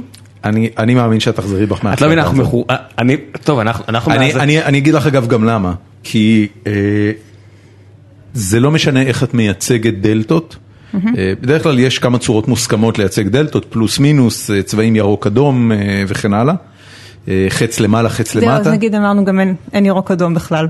אה, אין טוב ורע. זה אה, סבבה, אה, אה, זה אחלה, זה אחלה החלטה בוצע. אני, אני מהמר שאתם, אה, חכה. דווקא בגלל מה שאת אומרת על כמה שאת אה, חשוב לך אה, לשים דברים מול יוזרים ולראות איך הם מגיבים לזה, אה, אני, אני מאמין שאת פשוט תגלי שהאנשים שהם לקוחות של המערכת שלך חייבים גרפים. עכשיו, הם לא חייבים גרפים בגלל שגרפים זה צורת תצוגת המידע הטובה ביותר עבור הצרכים הפרטיים שלהם, הם חייבים גרפים כי הם צריכים להציג את זה למנהלים, בכירים, מעליהם. ו... רגע דורון זה כמו שכשהיה לנו את האפיס אנשים אמרו לך תקשיב אתה חייב קטגוריית רכב? למה? למה זה דומה? לא אני אומר אתה יודע שמבחוץ העניין הזה של אתה חייב לא, ככה וככה. תראה, קודם כל אני לוקח פה הימור, והוא הימור יומר, יומרני ומופרך. נכון. אה, אז זה, בסדר, זה כן. חלק מהפואנטה. לא, אנחנו- מקיפים את מה שדורון אומר בסוגריים. אני מרשה לעצמי פה. להיות יומרני ומופרך, אני גם רוצה לראות מה איריס תגיד על זה, אתה לא כן. חייב לרדת עליי לא, באותו רגע. להפך אני אומר, אני, אני אומר, אני ואתה כמה חווינו את זה, את העניין הזה, ש... את מגוון הדעות סביבך, איזה, אני רוצה להעביר למאזינים כמה הסיטואציה הזאת שבה איריס גם מספרת מה החברה עושה, ואז מישהו שיש לו הרבה לא, ניסיון לא, כמוך אני, אומר אני, משהו, עזוב רגע, עזוב רגע ניסיון, אני, אני באמת סקרן, זאת אומרת, את, את לקחת בחשבון את העניין הזה? כן, לקח לי גם, אה, לקח לי אה, הרבה זמן להגיע להחלטה הזאת, אבל אני מאוד בגישה של אה, לא, לא אגיד לך שאתה טועה, הולכים להוציא את המוצר עוד שלושה חודשים, לראות מה יוזרים עושים, כן. וזהו, כן, כן. ומשם נחליט. אני, אני, התחושה שלי, אני עובד עכשיו עם המון מערכות. ב- ב- בחברת המשחקים שאני מבלה את עיקר זמני, אה, לקחתי על עצמי את המשימה של לבנות להם את מה שנקרא revenue stacks. משחקים, אה, כן. משחקים עושים אה, כסף מהמון המון דברים. הם עושים כסף מפרסום, והם עושים כסף מפלטפורמות שונות. יש iOS ויש אנדרואיד ויש ווב, ובווב זה, זה נמצא בהרבה מאוד אתרים. בקיצור, כאילו זה, זה, זה משהו שהוא מאוד מאוד מפוצל. ואתה, אני מוצא את עצמי, בלי להגזים, בכל יום נתון, מסתכל על באזור ה-30 דשבורדים. אני שואב את המידע שלי על מה קורה בעבודה, אה, מ-30 דשבורדים שונים. אני לא חושב שהייתי מסוגל להסתדר בלי גרפים. זאת אומרת, זה סבבה לראות את המספר של כמה כסף נכנס אה, כמספר, אבל הגרפים הם, אה, הם לגמרי האינדיקציות שאני צריך בשביל לדעת אם דברים מתקדמים בכיוון חיובי או שלילי, ואני גם לא זוכר, אני מתבייש להגיד, אבל אני לא זוכר יותר משלושה ימים אחורה מה היה. זאת אומרת, העובדה שמשהו עכשיו פי שתיים ממה שהיה בשבוע שעבר, בחיי שבלי גרפים לא הייתי רואה את זה. כן, אבל אם היו מדגישים לך את זה, נכון, אה, אז לא היית צריך את הגרפים. נכון. אה, אבל כן, אנחנו... את מבינה על מה אני מדבר. אני מבינה על מה אתה מדבר. אה, עוד אתגר product אה, מאוד משמעותי, זה אני רוצה להכניס הרבה יותר אה, ריגוש ורגשות לתוך analytics. אני חושבת שבסוף דאטה... כלומר שהדיווחים יהיו שמחים? לא יודעת אם שמחים, אני חושבת אבל בסוף שדאטה זה נורא מעניין. כלומר, אתה... ברור. זה, זה מאוד מרגש לראות שמשהו עלה, משהו השתנה, הכנסת משהו באתר, למה הוא גרם, וכל הכלי ה analytics הם מאוד אה, יבשים. נכון. אה, אז אחד הדברים נגיד שאנחנו עושים, אנחנו לוקחים ממש תמה, אני רציתי ללכת על תמה אפריקאית. ב... אוריבי. כן, ב- בעיצוב, שבאיזשהו מקום גם חזרה למשהו יותר פרימיטיבי, יותר בסיסי על דאטה, בלי אינסוף, אה, אינסוף דשבורדים, אלא ממש לדברים שמשמעותיים. אה, ועכשיו אנחנו עובדים על, על סט של חיות שהגיעו כחלק מהמוצר. ו... שזה זה משהו שמאוד מאפיין את העבודה שלך, גם בתקיפי היה לך עניין עם מפלצות, נכון. ש, שהם כאילו היו ה... את יודעת, זה, זה, אני זוכר שכשראיתי את זה, אה, זה היה מאוד לא אופייני. זאת אומרת, זה בהחלט גרם לי לחשוב דברים טובים על הסטארט-אפ הקודם, על תקיפי, וזה בהחלט גרם לי לחשוב שזה מעניין. לא יודע אם זה היה אפקטיבי, למי שלא מבין, אני, אני רק אסביר, ב- בתקיפי, אה, חלק גדול מכל המעטפת השיווקית שלכם היה סביב מפלצות חמודות, קראת להם תקיפי מונסטרס, את אולי רוצה להסביר קצת תן לה, יותר? תן לה, כן. מה- כן. אני חושבת שאחד הדברים הכי חשובים ב marketing זה קודם כל שיזכרו אותך.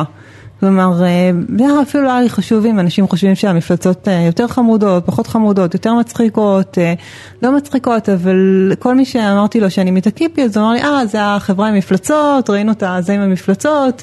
זה היה מספיק שאנשים יבקרו אצלנו פעם אחת, או בבלוג שלנו פעם אחת, כדי לזכור מה החברה. brand recognition.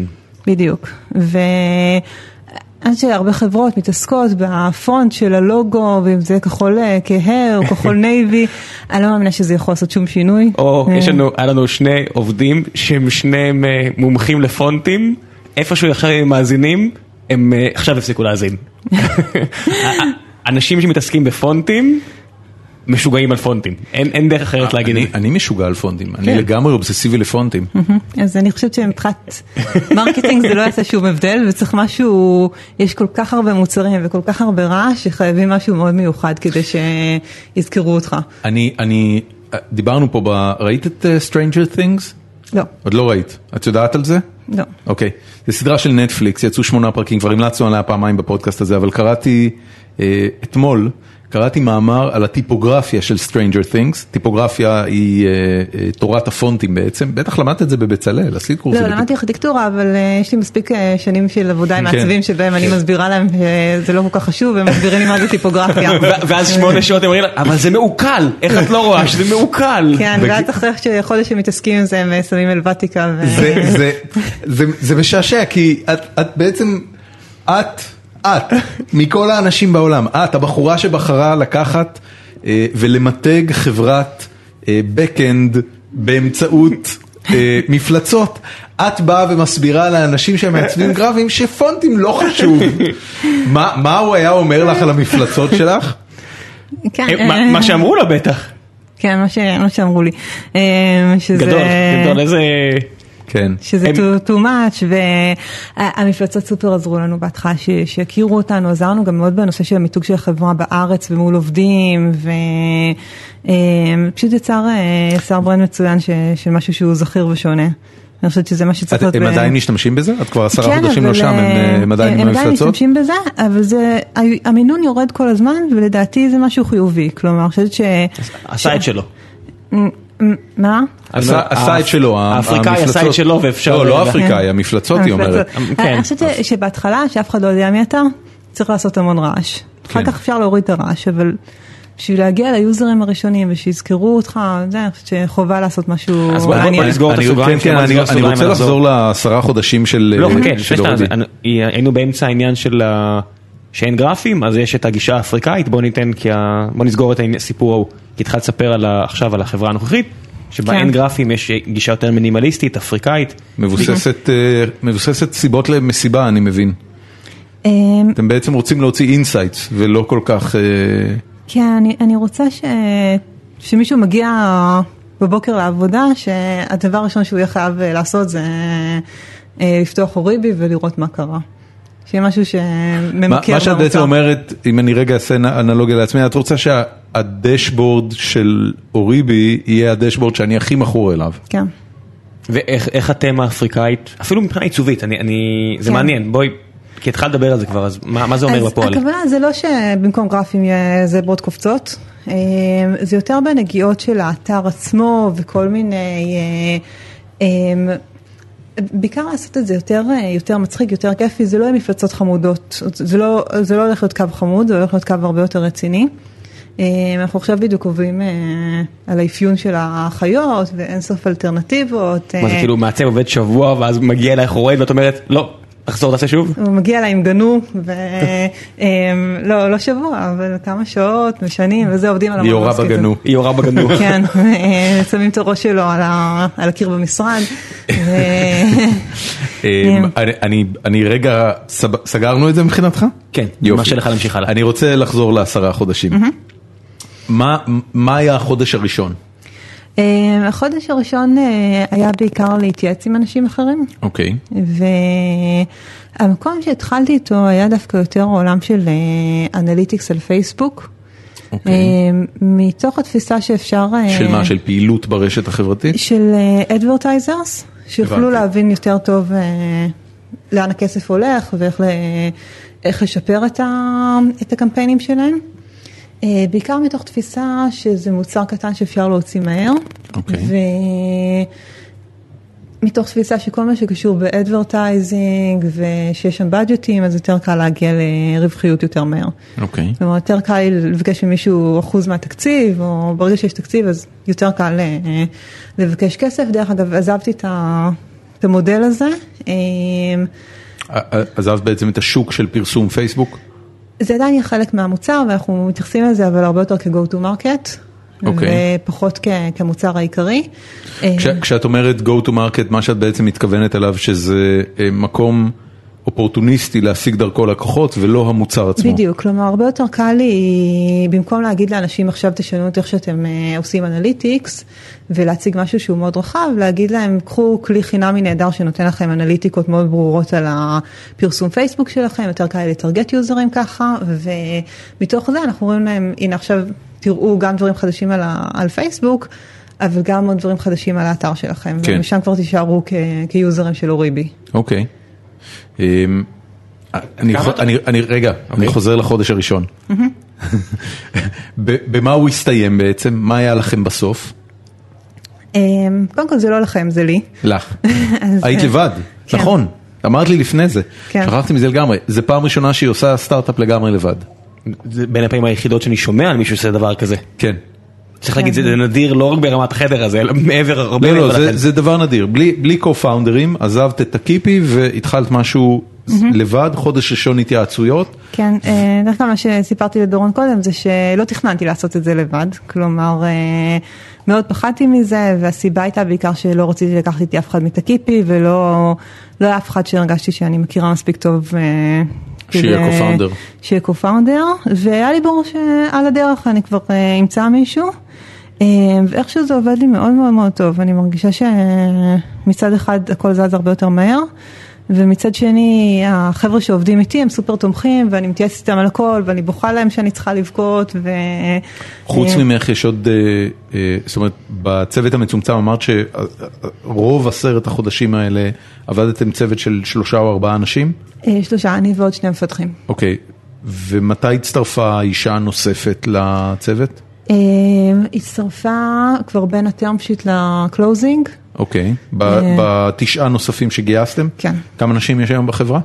יש אה, חוץ ממני עוד שתיים, האמת שציפיתי שנקבל, אה, זאת אומרת לא גייסנו כמעט אף אחד דרך השמה. ומשקיעה, משקיעה זה גם... אה, ומשקיעה, נכון, אה, שזה מאוד כיף. אה, ציפיתי שנקבל יותר קורות חיים של אה, נשים, ואיכשהו היה לי בראש שבטוח אה, תהיה חברה של לפחות איזה 30-40 אחוז, וזה לא קרה. מדהים. כמה מעט, כאחד שעובר על עשר קורות חיים ביום ומראיין לפחות בן אדם שניים ביום, מדהים כמה מעט נשים יש בתעשייה הזאת וכמה זה חורה. כמה כמה נשים היו בתקיפי כשעזבת? היו בערך אה, רבע, משהו כזה. זה, זה, עכשיו עוד שליש. מגמת מגמת שיפור. באמת? עכשיו אני רבע. אה, עכשיו. למה? שלוש שלוש מת- מתוך 12. אה 12 לא 9 אוקיי. כן. רבע שוב. אה, זה היה אישו מבחינתך?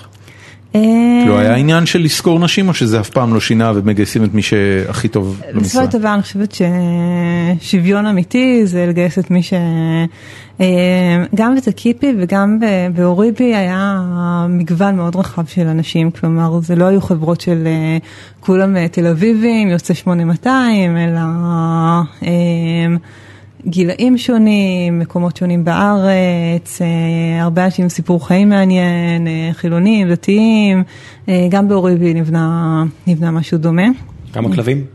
עכשיו יש לנו חמישה, נייס, זה לא רע. כן. חמישה כלבים זה טוב, כולם מביאים? הם לא כולם. יש כלבים ש...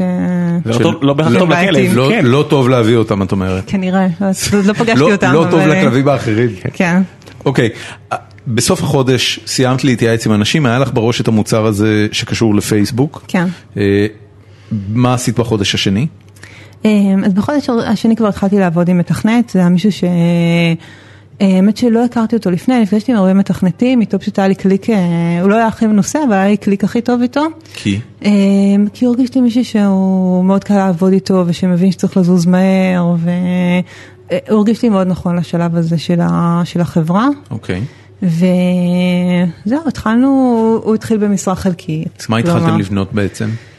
התחלנו לבנות כלי של אמ, בסיסי של אה, analytics על אה, פייסבוק. אני רק רוצה להבין כאילו את החיים שלך בנקודת זמן ההיא. את לא עושה שום דבר אחר חוץ מהסטארט-אפ הזה? נכון. זאת אומרת, את עזבת את Takipi שבה היית full time וזה מה שהעסיק אותך בוקר ולילה במשך ארבע שנים, כן. ואת צוללת לתוך חברה חדשה, במשך חודש את לבד אה, מגבשת מחשבות ועושה פגישות עם אנשים, כן. ובחודש השני את כבר מתחילה לבנות מוצר, איפה אתם עושים את זה, פיזית? בהתחלה מהבית, כל אחד מהבית שלו? כן.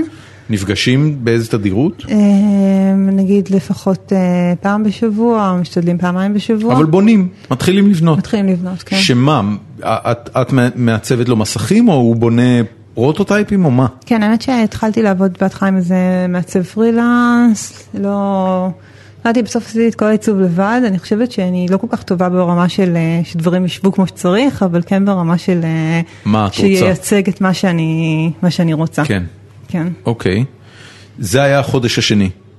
זה, כן. זה, זה מרגיש לך טבעי? אני, אני, אני אגיד לך למה אני שואל את זה. אחד הדברים שאני אה, מזהה בעצמי, בסיטואציות כאלה שהן סיטואציות יזמיות של תחילת המיזם, שזה שלב נורא לא מגובש ונורא לא בשל ואתה אה, מלא, מלא בלבטים וספקות וסימני שאלה ורוצה גם להיפגש עם הרבה אנשים ולהתייעץ איתם וגם אה, מפחד שאתה לא עובד על הדברים הנכונים. אני מוצא את עצמי בסיטואציות כאלה שאני לא מסוגל לעשות את זה פול טיים.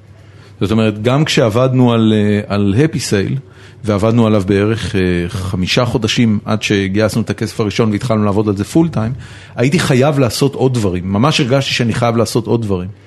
את אומרת שזה לא נישו, את פשוט עושה full time את הסטארט-אפ החדש הזה שקיים רק חודש. כן, אז כמובן שזה זה הרבה פחות שעות ביום, ויש משהו, יש משהו מאוד קשה בתקופה הזאת, כי אפשר לחשוב שלא קורה כלום, ושיש מתכנת אחד, אז uh, נגמר השבוע, בסוף יש עוד uh, פיצ'ר קטן, בניגוד שיש צוות שלם, uh, ויש המון uh, ככה...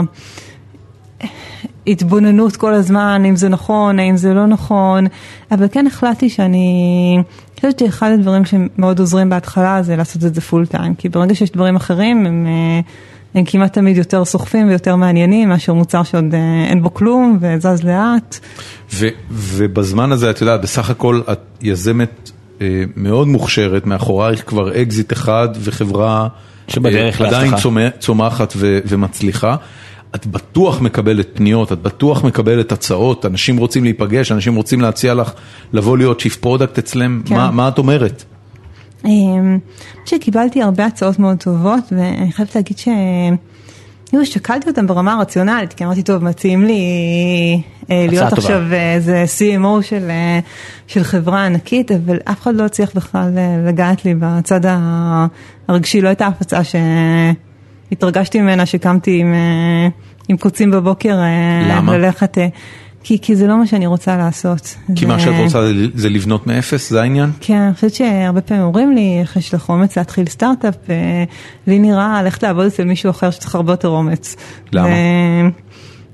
נראה לי משהו מאוד מפחיד, שאני לא אוכל לקבוע את כל הדברים, שאני אקבל צוות שהוא כבר קיים ולא אנשים שאני בחרתי, משהו שם לא, לא, לא יושב לי טוב. אה, אה, מה שאת מתי מתארת... עשינו שיחה כזאת אני ואתה לפני שנה פחות או יותר? כן, מה, מה שאת מתארת זה, זה, זה התנהגות, סליחה על הביטוי, אבל זה התנהגות alpha male אה, טיפוסית.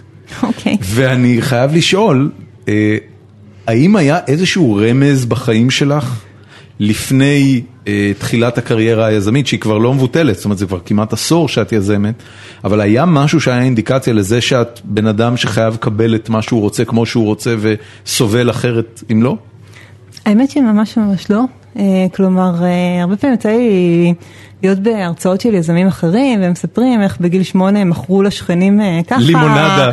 בדיוק, ובגיל עשר הם כבר הקימו אותה. כן, כן. ואני הייתי בדיוק להפך, הייתי אה, סופר ביישנית, אף פעם לא חשבתי בכלל על כיוון של יזמות. אה, אה, הסתדרתי מאוד טוב במסגרות, ו... מה עשית בצבא? זאת אומרת, אז- ב-9900, בתפקיד טכני. אוקיי, אה, היה לך מפקדים? כן. ניהלת צוות? אה, לא, לא ניהלתי צוות. אוקיי, וקיבלת פקודות, זאת אומרת, לא, לא הרגשת שום, לא, לא הרגשתי שום שום- עצם בגוף לא רעדה לך כשאמרו לך לעשות משהו והיית צריכה לעשות אותו. נכון, ו... אז מה, אה, מה שינה את זה? זאת אומרת, מה זה, זה החוויה הבצלאלית? אני מרגישה הרבה פעמים על עצמי שאין שום דבר שאני מאוד מאוד טובה בו. זאת אומרת, אני לא יכולה להגיד שאני יותר, רוב האנשים שעובדים איתי הם יותר אה, חכמים ממני כנראה, אני לא המעצבת הכי טובה, אני לא מרגישה שאני ה product הכי טובה, אני מרגישה שכן אני לומדת דברים מאוד, מאוד מהר ויודעת להיכנס לתפקידים מהר. ואני חושבת שברגע שהבנתי שאני יכולה למנכ"ל חברה ואני יכולה ליזום חברה, אז אני כבר לא יכולה לראות את, ה, את הדרך אה, חזרה. אוקיי, זאת אומרת זה פשוט טעמת איזושהי תחושה של כן. חופש ועצמאות שאת פשוט לא רוצה לוותר עליה כי את לא צריכה לוותר עליה. כן, אה, אבל ממש אה, הגעתי מהרקע הכי... איזה פעם הייתי בהרצאה ואמרתי משהו שבחיים אף אחד שהיה איתי בתיכון לא היה מאמין ש... שאם היו שואלים מי בכיתה יהיה, יודעת, יזם מצליח, אה, אפילו אחד כנראה לא היה אומר עליי, ואז מישהו אמר, אה, קם ואמר כן הייתי איתך בכיתה ולא דיברת כמעט כל התיכון, בחיים לא הייתי חושב ש... גדול. אז, אז זה ממש ככה. אני אקח הימור פרוע ואני אגיד שכל מי שהכיר את ג'ק דורסי, המייסד של טוויטר ו... כן, גם את מרק צוקרברג, בן אדם. יש את העניין, טוויטר ו... איך קוראים לחברה? Square. אני חושב שיש... אתה רואה, אם אתה למשל, אה, את או אתה מגיעים למשל לעשות application ל-MBA אמריקאי, אתה מגלה עד כמה אמריקה מאדירה את השקר ואת העובדה שצריך סיפור טוב. אז את אומרת, את שומעת הרבה יזמים שאומרים ככה וככה הייתי, סבבה. אני, מהיכרותי לא הכל כך רחבה עם התרבות האמריקאית, הרבה מזה זה בלוף שאתה צריך למפות, לצייר את התמונה היפה גם אחורה. והרבה פעמים זה שקרים כל כך בוטים. אתה יודע מה זה? זה ה... זה ה...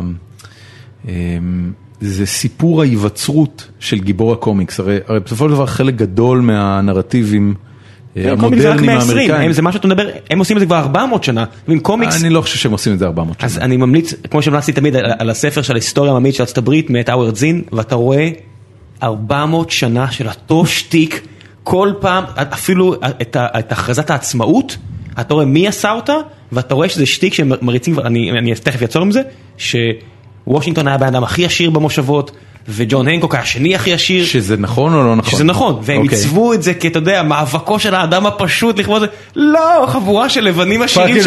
כן, שרצו להמשיך להשבית אנשים והשחורים והאינדיאנים, ועשו כן. את כל הסיפור הזה, ואתה רואה כל פעם שהנרטיב הזה לא עוזב אותם.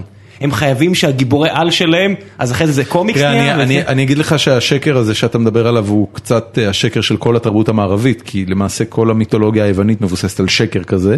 אה, כן, יכול להיות. האדרת היופי והאדרת הכוח והאדרת תכונות, שהן כאילו תכונות של האלים, אבל הם... אתה יודע, הם לא באמת כן, קיימות. אני חושבת שמה שראם אומר זה דווקא ההדרה של המסכנות וכל כן, הנושא של... הבנייה של הנרטיב. אתה יודע, של אני מכרתי לימונדה שלא היה לי כלום, הגעתי לניו יורק. בניתי את עצמי מאפס. כן, אתה יודע, ופתאום מגיע לך בחור של סנאפצ'אט וכמה זה... זה מזכיר לי שלפני אה, איזה חודש, משהו כזה, מישהו שיתף ללינקדאין, כאילו פתחתי וראיתי את הפיד של לינקדאין, והיה שם תמונה של אה, אה, קולונל סנדרס, שזה הבן אדם שהמציא את Kentucky Fried Chicken. לא באמת היה קולונל, אבל אולי הוא כן היה קולונל, לא יודע, אבל קראו לו קולונל סנדרס.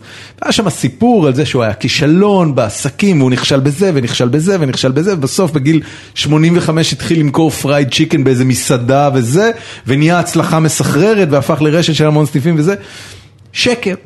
שקר, זה לא הסיפור, הוא היה איש עסקים מוצלח, יזם סדרתי, בנה מספר עסקים, ובאמת בגיל מבוגר הוא הקים את Kentucky Fried Chicken, אבל לא נכשל. מה שיפה פה זה שאיריס בעצם גם נותנת להרבה אנשים בבית שאולי חושבים לעצמם, אין לי את זה. כן, אין לי את זה, עוד לא הגעתי לזה. לא הייתי ככה ולא הייתי ככה, ו... זה היצ'קוק שבגיל 50 עושה את הסרט המצליח הראשון, כן, כן, והסיפור הזה של איריס זה כל כך מגניב לשמוע, כי אני חושב שיש הרבה מאוד אנשים שצריכים להבין תנסו. לא משנה מה קרה עד אז, תנסו. מה את עושה כשאת נשברת? קודם כל אני נשברת די הרבה. אוקיי, את אומרת, יש כבר אימון. אה, את יזמית האיש של... אל תהיה כזה. אני זו שנשברת. כן. אמ, האמת שאני בוכה להרבה אנשים מסביבי. אוקיי, זה לגיטימי. רגע, למי את בוכה? כאילו, יש top 10 כאלה של אנשים שאת בוכה להם? קודם כל זה בא לי כי... זה חלק מהתפקידים שלו. כמה, זאת אומרת, מה התגובה הסטנדרטית? הוא מסתכל עלייך ואומר, תגידי מה נסגר איתך, כאילו עשית כבר אקזיט, הקמת כבר חברה של מאות עובדים, את בסטארט-אפ השני, על מה את בוכה? בדיוק, אני צריכה שאנשים מסביב יגידו לי שאני כן מוצלחת ויהיה בסדר. מאזינים תפציצו אותי איריס עם הודעת מוצלחת. כן. אמ,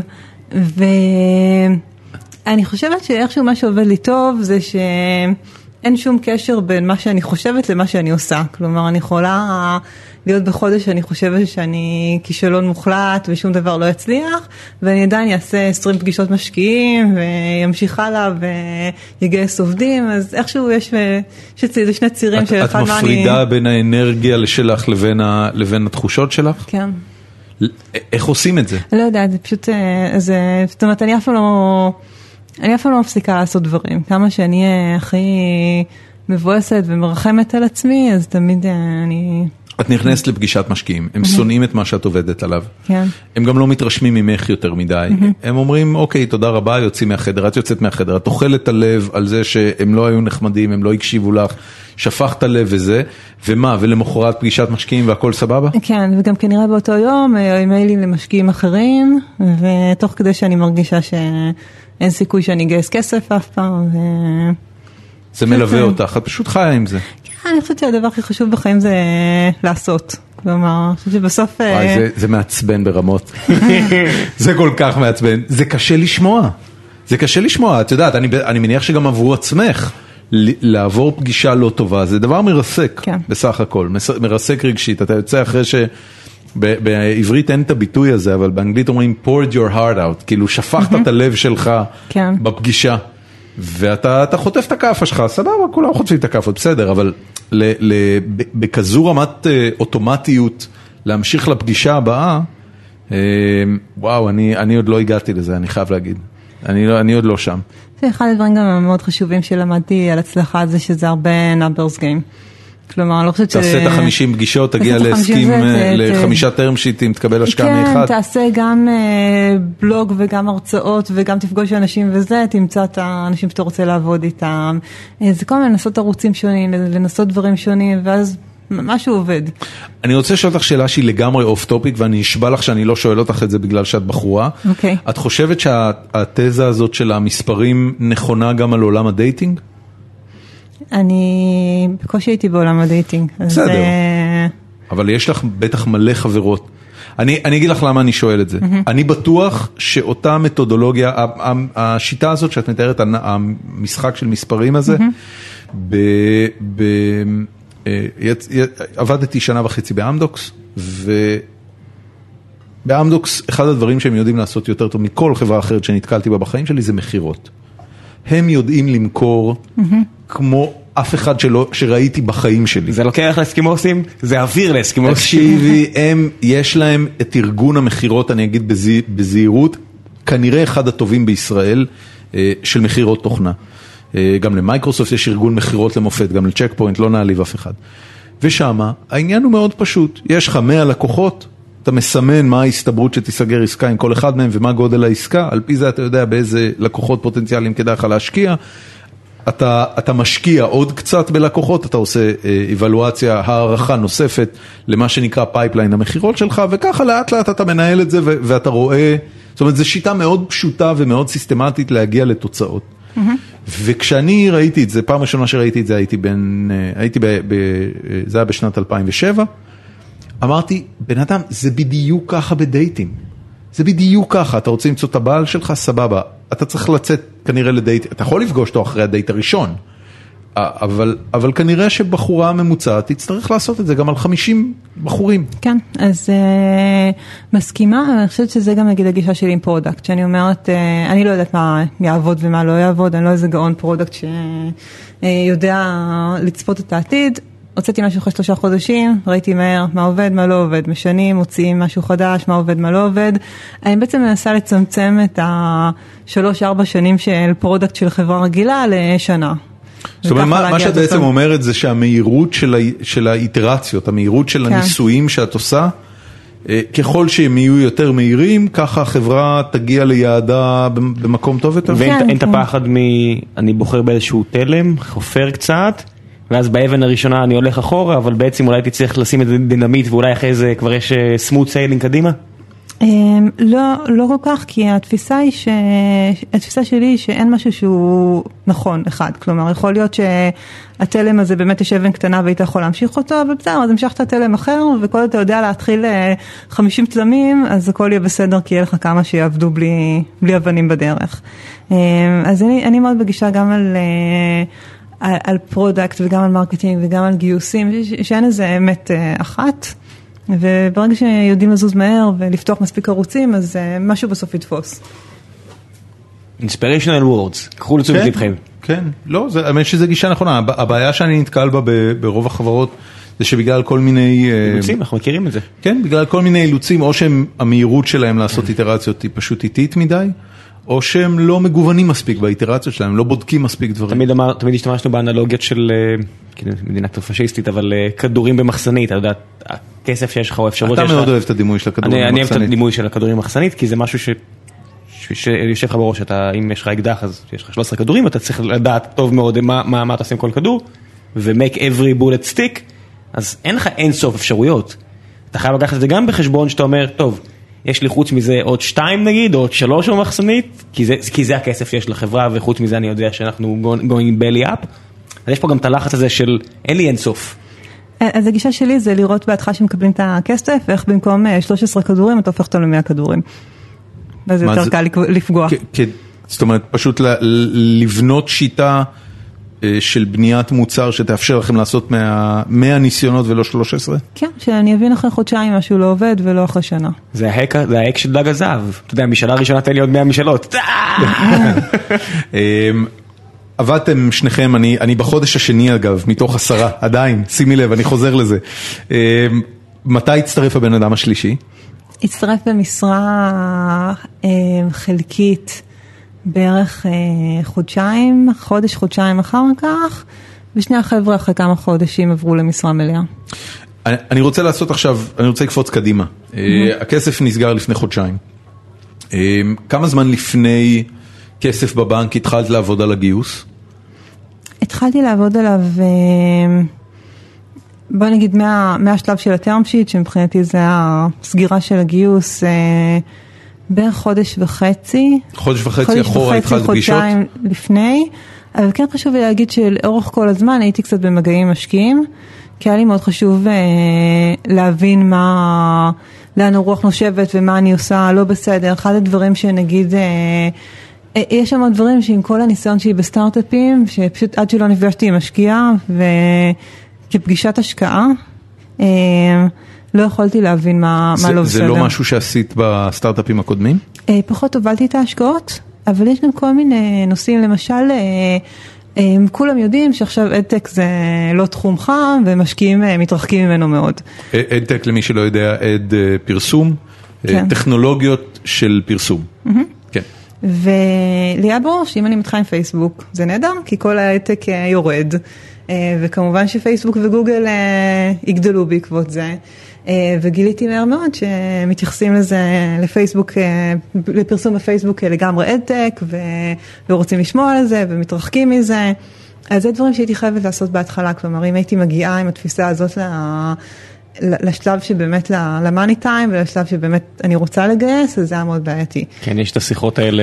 זאת אומרת, רק כדי שאני אבין, מה- מה שאת אומרת, אם אם אני יכול רגע להציג את זה ככה, זה שחלק מהשינוי באסטרטגיה המוצרית ולרדת מפייסבוק בתור הפלטפורמה המרכזית שתעבדו עליה, אה, נבע מזה שהרגשת שלא תצליחו לגייס על זה? כן. כמה, כמה זמן מהרגע שדיברת עם משקיעים עד הרגע שהגעת לתובנה הזאת? לא זוכר בדיוק, אבל די מהר. זאת אומרת, אה, כבר בשלב, זה, זה היה כבר בשלב שהיה לכם משהו, זאת אומרת, התחלתם לבנות משהו לפייסבוק ואז שיניתם? כן, אה, עדיין בנינו משהו לפייסבוק, אבל uh, ידעתי גם למתג את זה באופן שונה, כלומר שהתחלנו עם משהו קטן, שזה יותר האנליטיקס, פחות ה- פחות האדס. Uh, אני חושבת שמה שמאוד חשוב uh, בשלבים ראשוניים, זה לשמוע מה, מה חוזר מרוב המשקיעים. כלומר, יש דברים שמשקיע אחד אמר לך, לא צריך לרוץ ולשנות את המוצר, יש דברים ששומעים גישות מאוד שונות, נגיד חלק גדול מהמשקיעים אמרו לי שזה בעייתי שאין לי co-founder, וחלק אחר שהמשקיעים אמרו לי שזה יתרון עצום, והם רואים בזה משהו מאוד חיובי, אז, אז זה לא שכל משקיע, כל מה שהוא אומר צריך אה, לרוץ ולשנות, אבל ברגע שיש משהו שחוזר מ-80% מהמשקיעים, זה... זה, זה הפלאג נאמבר, 80 אחוז? לא, לא יודעת בדיוק מה המספר, אבל משהו שרוב המשקיעים אומרים, אז אה, צריך, אה, צריך להקשיב להם. צריך לדעת שאם הולכים לגייס מסוג המשקיעים האלה, כנראה שצריך לשנות את זה. אני חושב שלפחות ברמה האישית, שאני ואתה היינו בערך במקום דומה לפני 8-9 חודשים, אז עשיתי כמה פגישות משקיעים כאלה. אני יצאתי מכל הנחה שהם רואים כל יום, או נתקלים, אפילו ברמת המצגות ב-10-11 רעיונות, לכל הפחות הוא יגיד לי, "אה, ראיתי כבר איזה 100 כאלה מאז תחילת השנה, אני אספר לך מה, אף אחד מהם לא קיבל גיוס. כן. משהו כזה, זה, זה מסוג הדברים שאתה אומר, אוקיי, זה אינדיקציה לא רעה בכלל. כן. לכל הפחות לכמה אנשים מסתובבים הרעיון הזה כרגע מולי. לא שתחרות זה רע, אבל להם יש את הנגישות לכמויות האלה, לקבל את האצבע במים הרבה יותר מליזם, בוא נגיד. אני חושבת שאחת השאלות החשובות שנפגשתי עם כל מיני אנג'לים, אמ, ואחת השאלות החשובות שאלתי אותם באופן פשוט הכי ישיר, אם היית צריך לתת לי את, ה, את השלושת, סיב, שלושת הסיבות הכי מרכזיות ללמה לא ישקיעו בי, מה זה היה? ש- שאלת אותם את זה בפגישת ההשקעה? אז עם האנג'לים לא נפגשתי בשביל אה, השקעה מהם, אלא יותר בתור ייעוץ. זה ביאס אותם? אמ, לא, כי זה כאילו את אנשים בעצם את יושבת איתו, את נותנת את הפיץ', את מספרת לו על החברה, ואם בסוף הוא מתלהב ורוצה לשים כסף, את בכלל לא בוולואציות שמעניינות אותו. אני חושבת שכל התעשייה של הסטארט-אפים בארץ מאוד עובדת על אה, קרמה טובה ולעזור שאפשר ולא לא הרגשתי שזה מבזבז להם את הזמן. אם, היית צריכה, אמ, אני רוצה רגע לשאול לגבי הסיבות שגייסתם סיבוב גיוס יחסית גדול, היו לקוחות, היה מוצר כבר? כן. אה, לא לקוחות משלמים. אוקיי, אה, אבל מה זה אומר, הטמעות של המערכת? זה אפילו לא הטמעות, זה יוזרים שנכנסו בעצם, שנכנסו למוצר, הוא סאסי, אה, זה עוד לא שלב שהם צריכים להטמיע סקריפט באתר. מה שלי היה מאוד חשוב, אחד המכשולים שידעתי אה, לעבור, זה כל העולם של, אה, התפיסה שלנו היא בעצם מה שנקרא low touch, שזה אומר, אה, אני לא הולכת עכשיו עם אנשי מכירות ולסגור כל מיני עסקאות של אה, מיליונים או של מאות אלפי דולרים בשנה, אלא הרבה יותר ליצור מוצר כמו משהו כמו Google Analytics, ששמים את זה בחוץ, אנשים מגיעים, Google Analytics הוא חינם, אבל מוצר שלנו מי שאוהב מתחיל לשלם, כן. הכיוון זה גם להגיע ל scale מאוד גבוה של יוזרים, כלומר אני אוקיי. רוצה להיות עם כמה עשרות אלפי יוזרים בעוד שנה וחצי מעכשיו. ואחד הדברים שידעתי ש... שיקשו מאוד על הגיוס זה שיגידו לי שאף חברה לא מצליחה בסוף ככה וכולם מנסים ובסוף כולם הולכים ל enterprise, כלומר המכירות הגדולות, כן. ויעלה לי המון להגיע לכל, לכל user, זה, זה נגיד, אם דיברנו על בעיות שמשקיעים מעלים, אז אני חושבת שיש שתי דרכים אה, להתמודד איתם, או להוכיח להם שהם טועים באופן שהם לא יכולים להתווכח איתו. או, או לשנות דברים. יש דברים כמו שהם לא אוהבים ad tech, אין לי איך להוכיח להם שהמכפיל שלנו כן בסוף יהיה טוב, או שהחברה תצליח להימכר.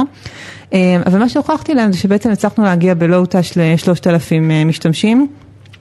ש- אה. שלושת אלפים לקוחות שעשו sign up. כן, שהצלחנו להגיע לחברות גדולות, כלומר מה ש...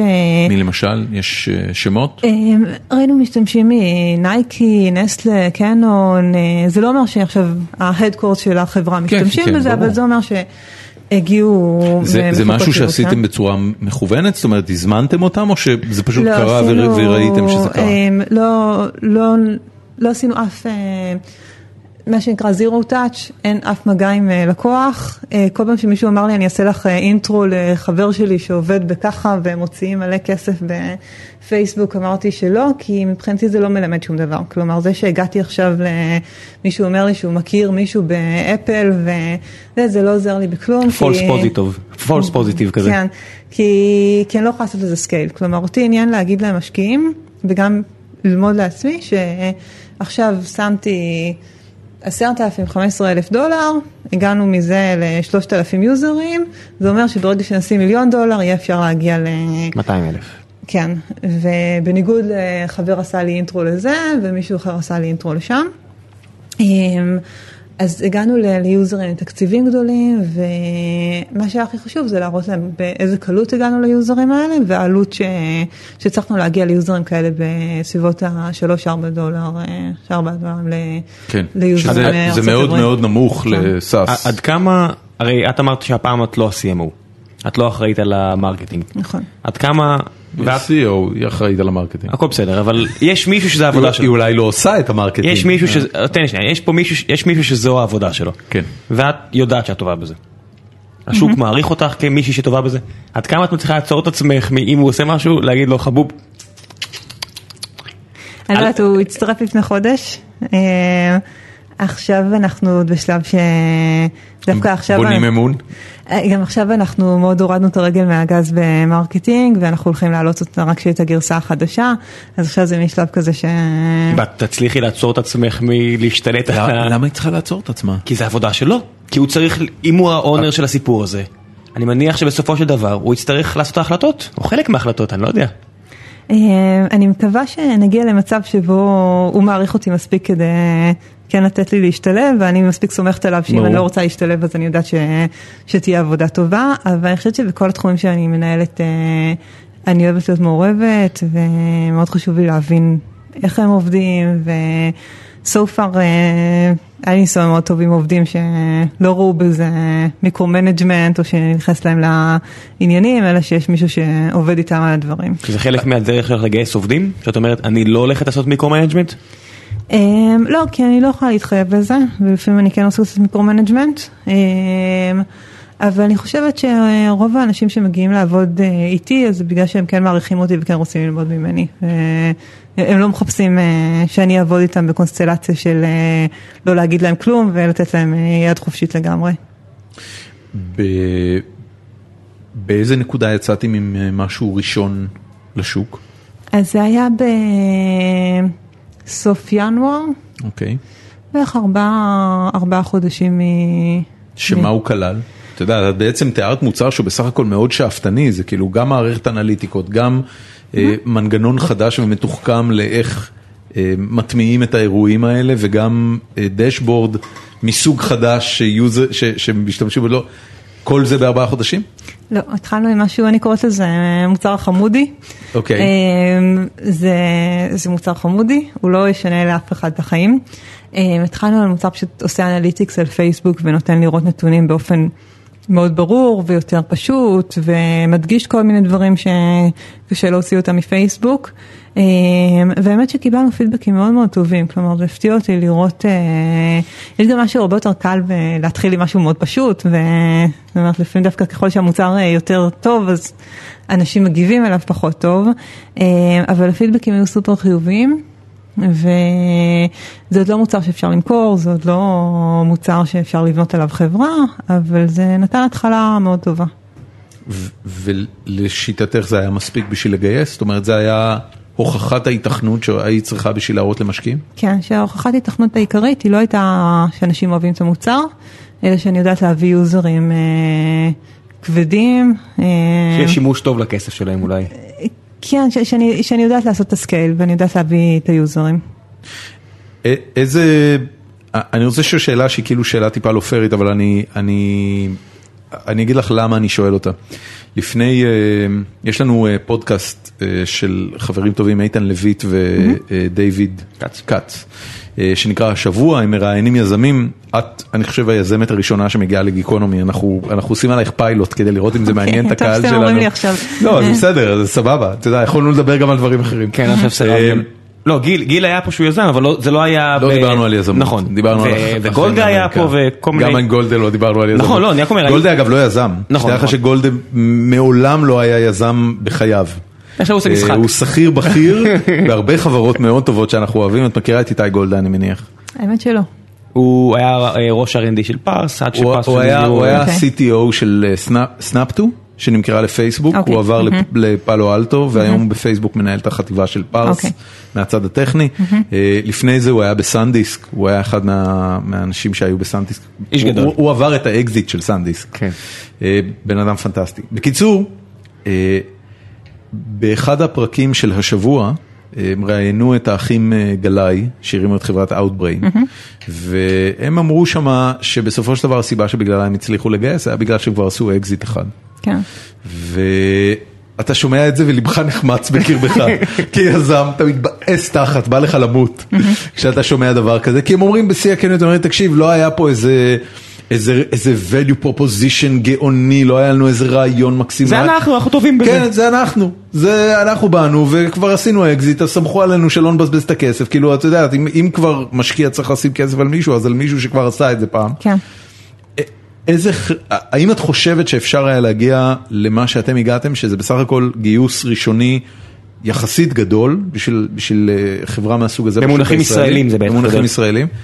את חושבת שהיה אפשר להגיע לזה אם לא היית יזמת שזאת החברה השלישית שלה ו... ואחרי אקזיט? אז אני חושבת שהניסיון הוא בעיקר משפיע על הגודל של הסיבוב. כלומר, אני לא חושבת שהייתי במקום, לא עשיתי אקזיט של אה, מיליארד דולר או משהו כזה, שאז בטוח היו משקיעים בי בלי בכלל שהייתי אומרת מה אני עושה. או שלא היית צריכה כסף. כן. כן, כנראה ש... I don't need your fucking money. מאזינים שעשו מיליארד דולר, אל תיקחו כסף, עזבו את ה-VCs.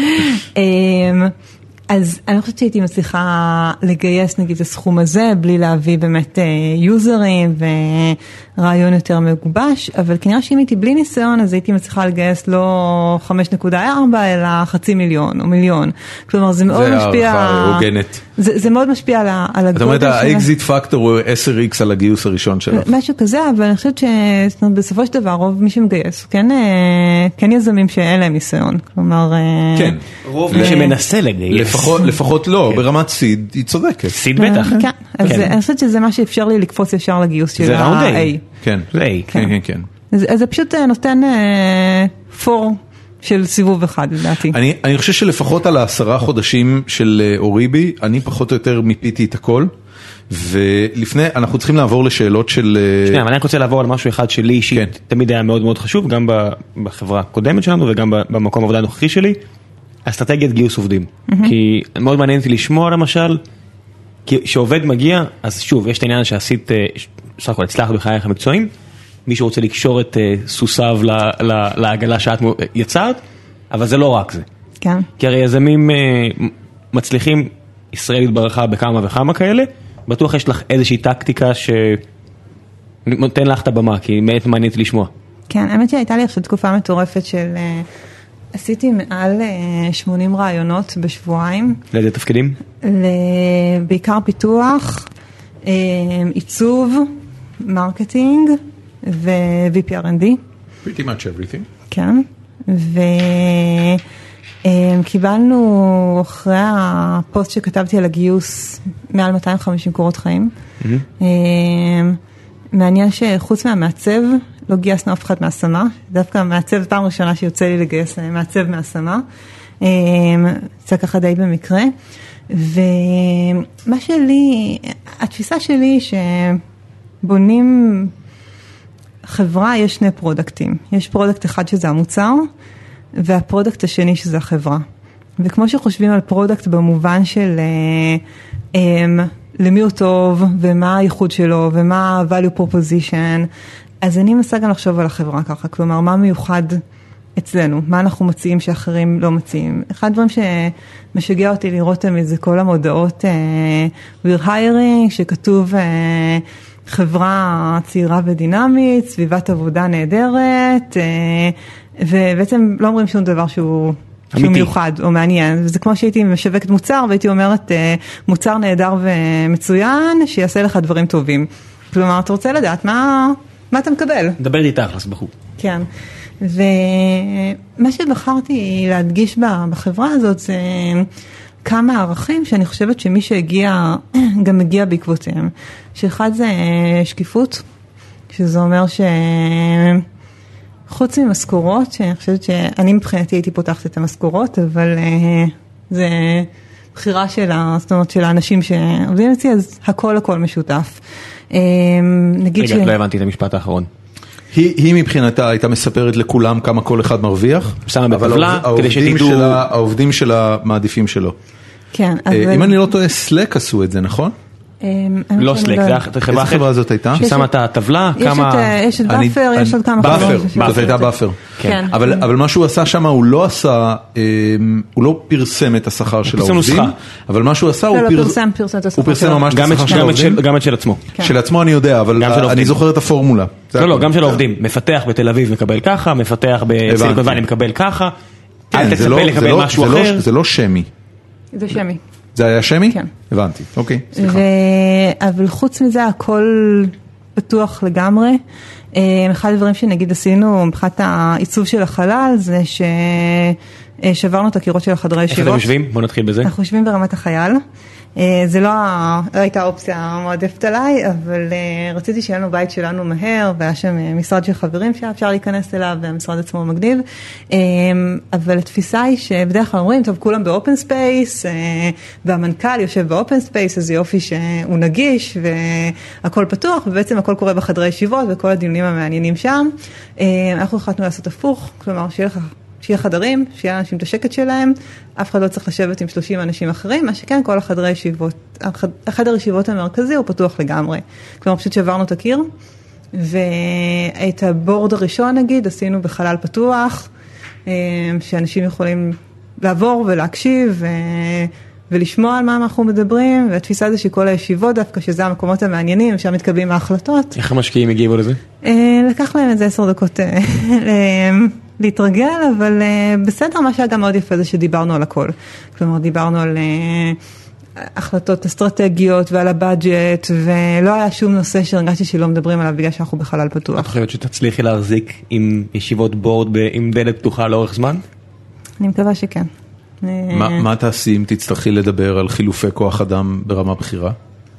או אפילו ברמה לא בחירה. כן.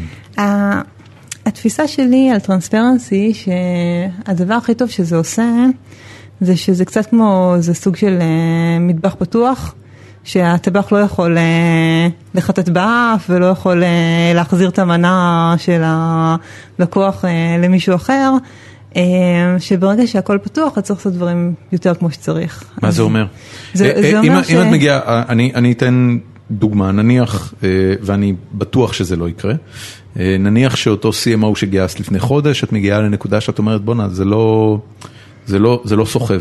כן, אז, אז בטוח שיהיו שיחות שהן יותר פרטיות, אבל אני לא רוצה להגיע למצב שחצי שנה אנחנו מדברים הוא כן טוב, אם הוא לא טוב, אני שהוא לא טוב, צריך לדבר על זה מעט ו- ולחתוך, אה, או להחליט מה עושים עם זה, אבל אני חושבת שאחת הסיבות גם שמאוד רציתי שהישיבות יהיו פתוחות, זה שלא יהיה מקום לריחולים ולא יהיה מקום לקיטורים, ומשהו לא עובד, דבר עליו, תפתור את זה, זה לא, לא המקום עכשיו לשבת ולהגיד איך העובד הזה אמר לו ככה, והגיע כן. היום ב-11, יש לך בעיה, לך לעובד תגיד לו את זה.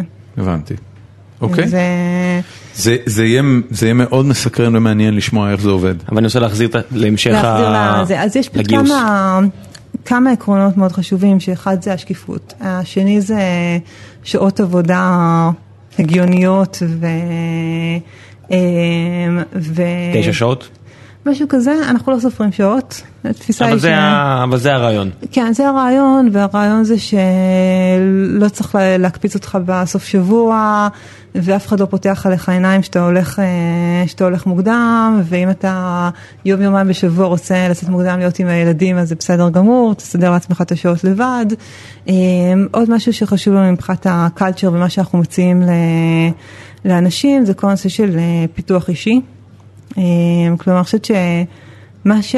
הדבר הכי משמעותי שהסטארט-אפים עשו לי זה שהם הפכו אותי מאיזה בן אדם סגור, ביישן, אה, עם ביטחון עצמי נמוך, ל...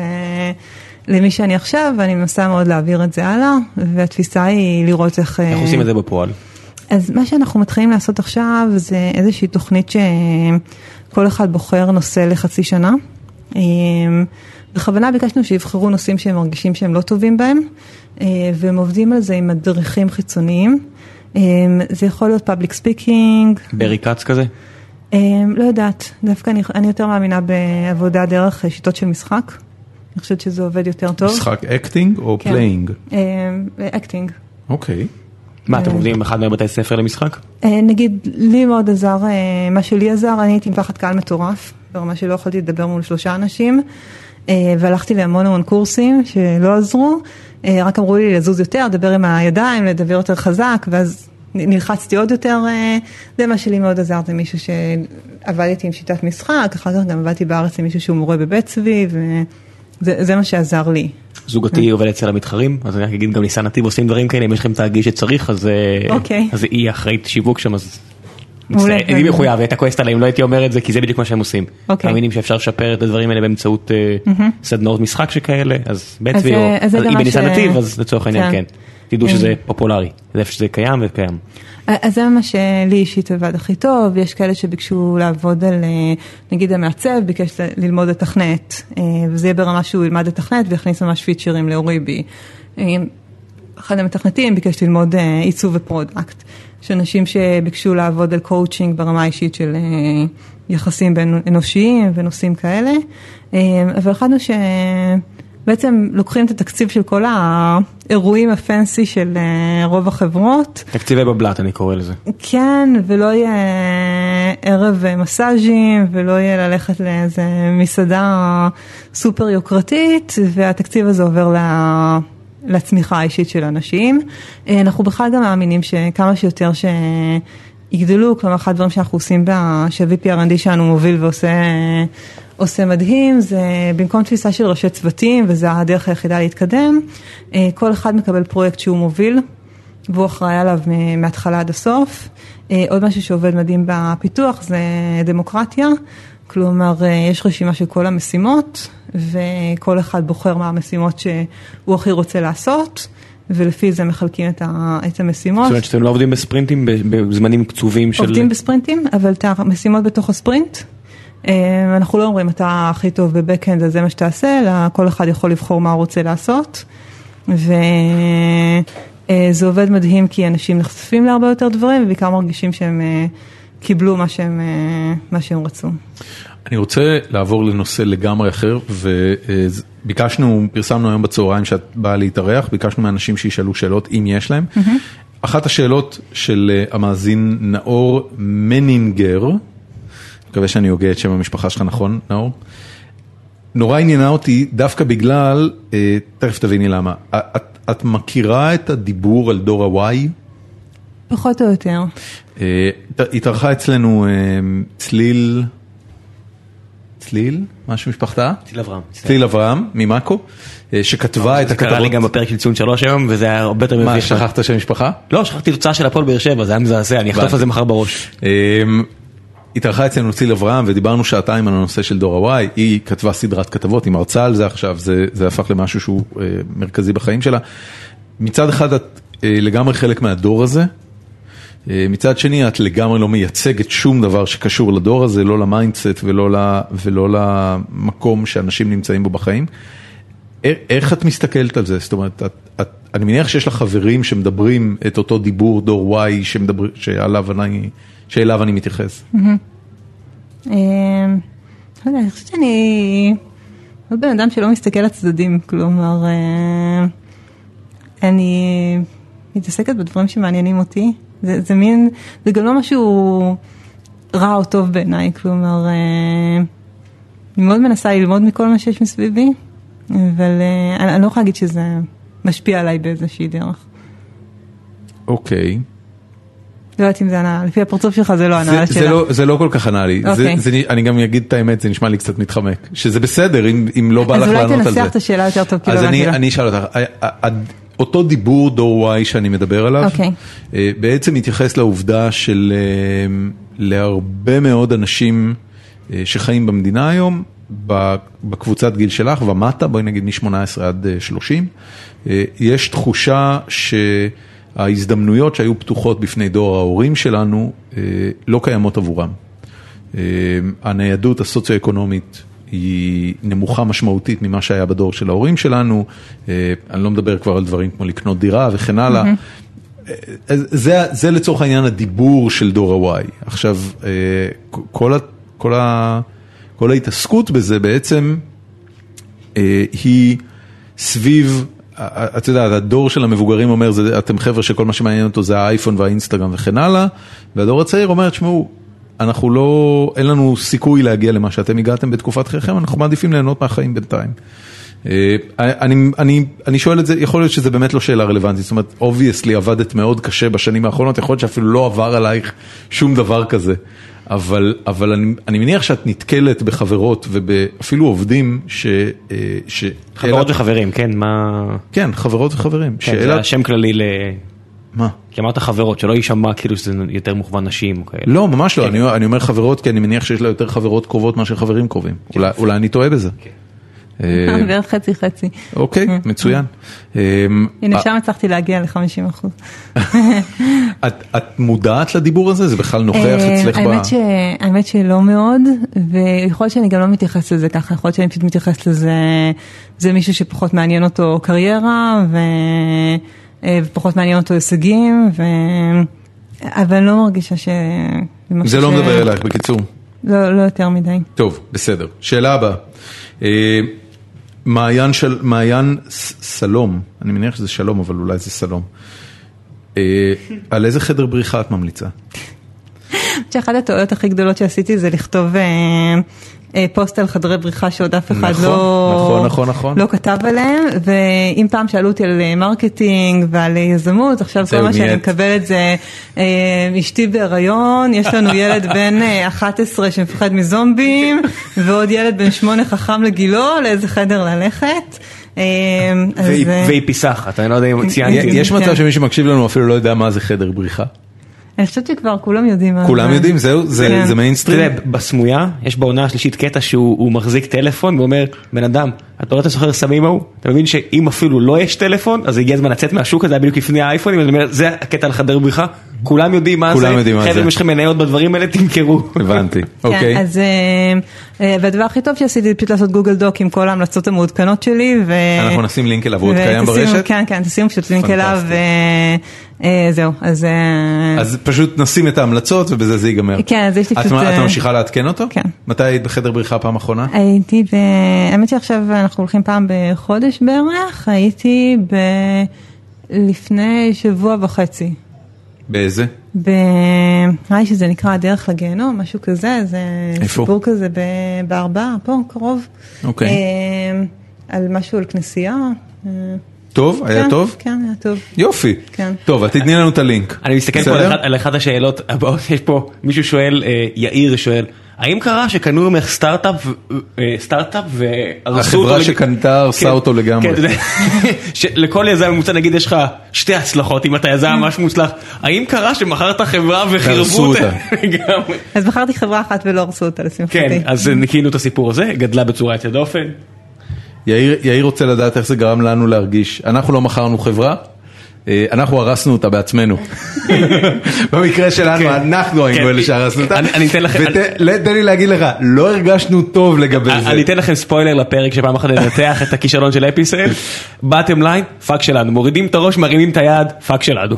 כן, זה לגמרי עלינו. הכישלון של אפיסל לגמרי עלינו. בכלל כישלונות זה לגמרי עליך. כן. נכון? כן, אבל אני חושבת ש... אסור יותר מדי להתעסק ב... חד משמעית, אומרת, חד אה, משמעית. את יודעת, המשפט שאני הכי אוהב להגיד לבן שלי, את זוכרת בבטמן, שהוא אומר לו, why do we fall down? so that we can get up?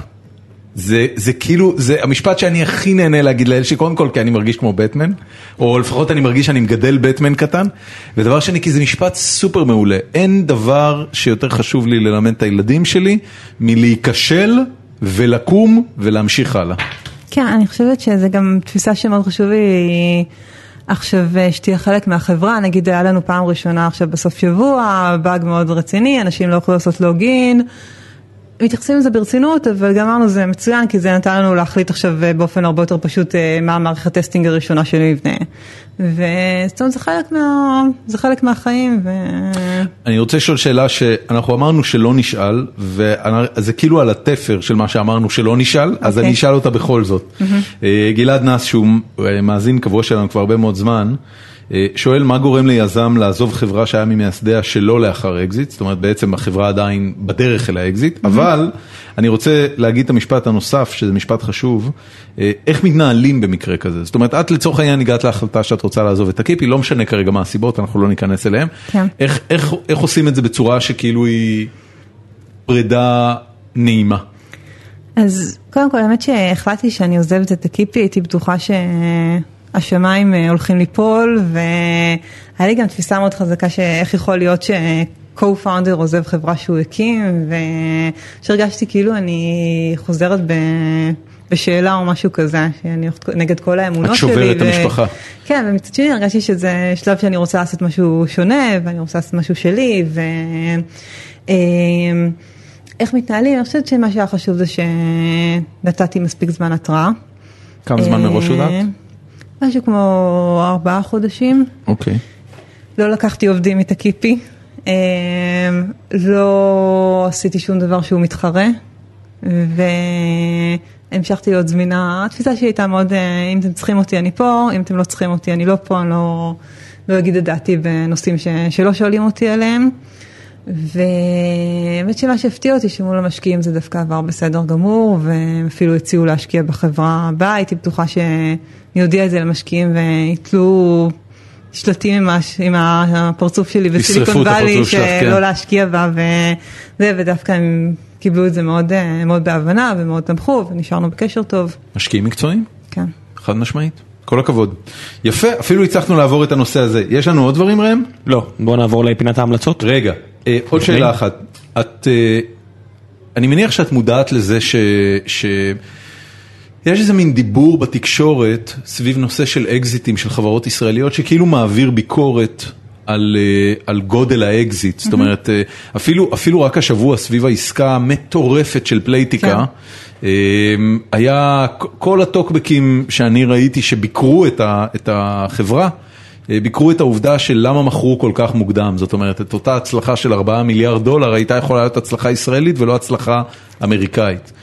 איפה את כאילו בקטע הזה? יש לך בכלל אידיאולוגיה סביב זה או שזה לגמרי אם יש עסקה מוכרים ובזה נסגר העניין, תסתמו את הפה שלכם? אני חושבת שזה נורא קשה להגיד למישהו בן אה, 28 שעכשיו יכול לקבל אה, מלנת אלפים 5-10 כסף. מיליון אה, דולר, אה, למה אתה לא מחכה? אה, האידיאולוגיה שלי בחברה הזו זה לבנות חברה שהיא הרבה יותר גדולה, אבל זה מגיע הרבה יותר מהמקום שאני מרגישה שזה מה שאני רוצה לעשות, ואני בשלה לזה, וזה מה שמעניין אותי לעשות, אבל אה, אני חושבת שבסוף צריכים לזכור ש...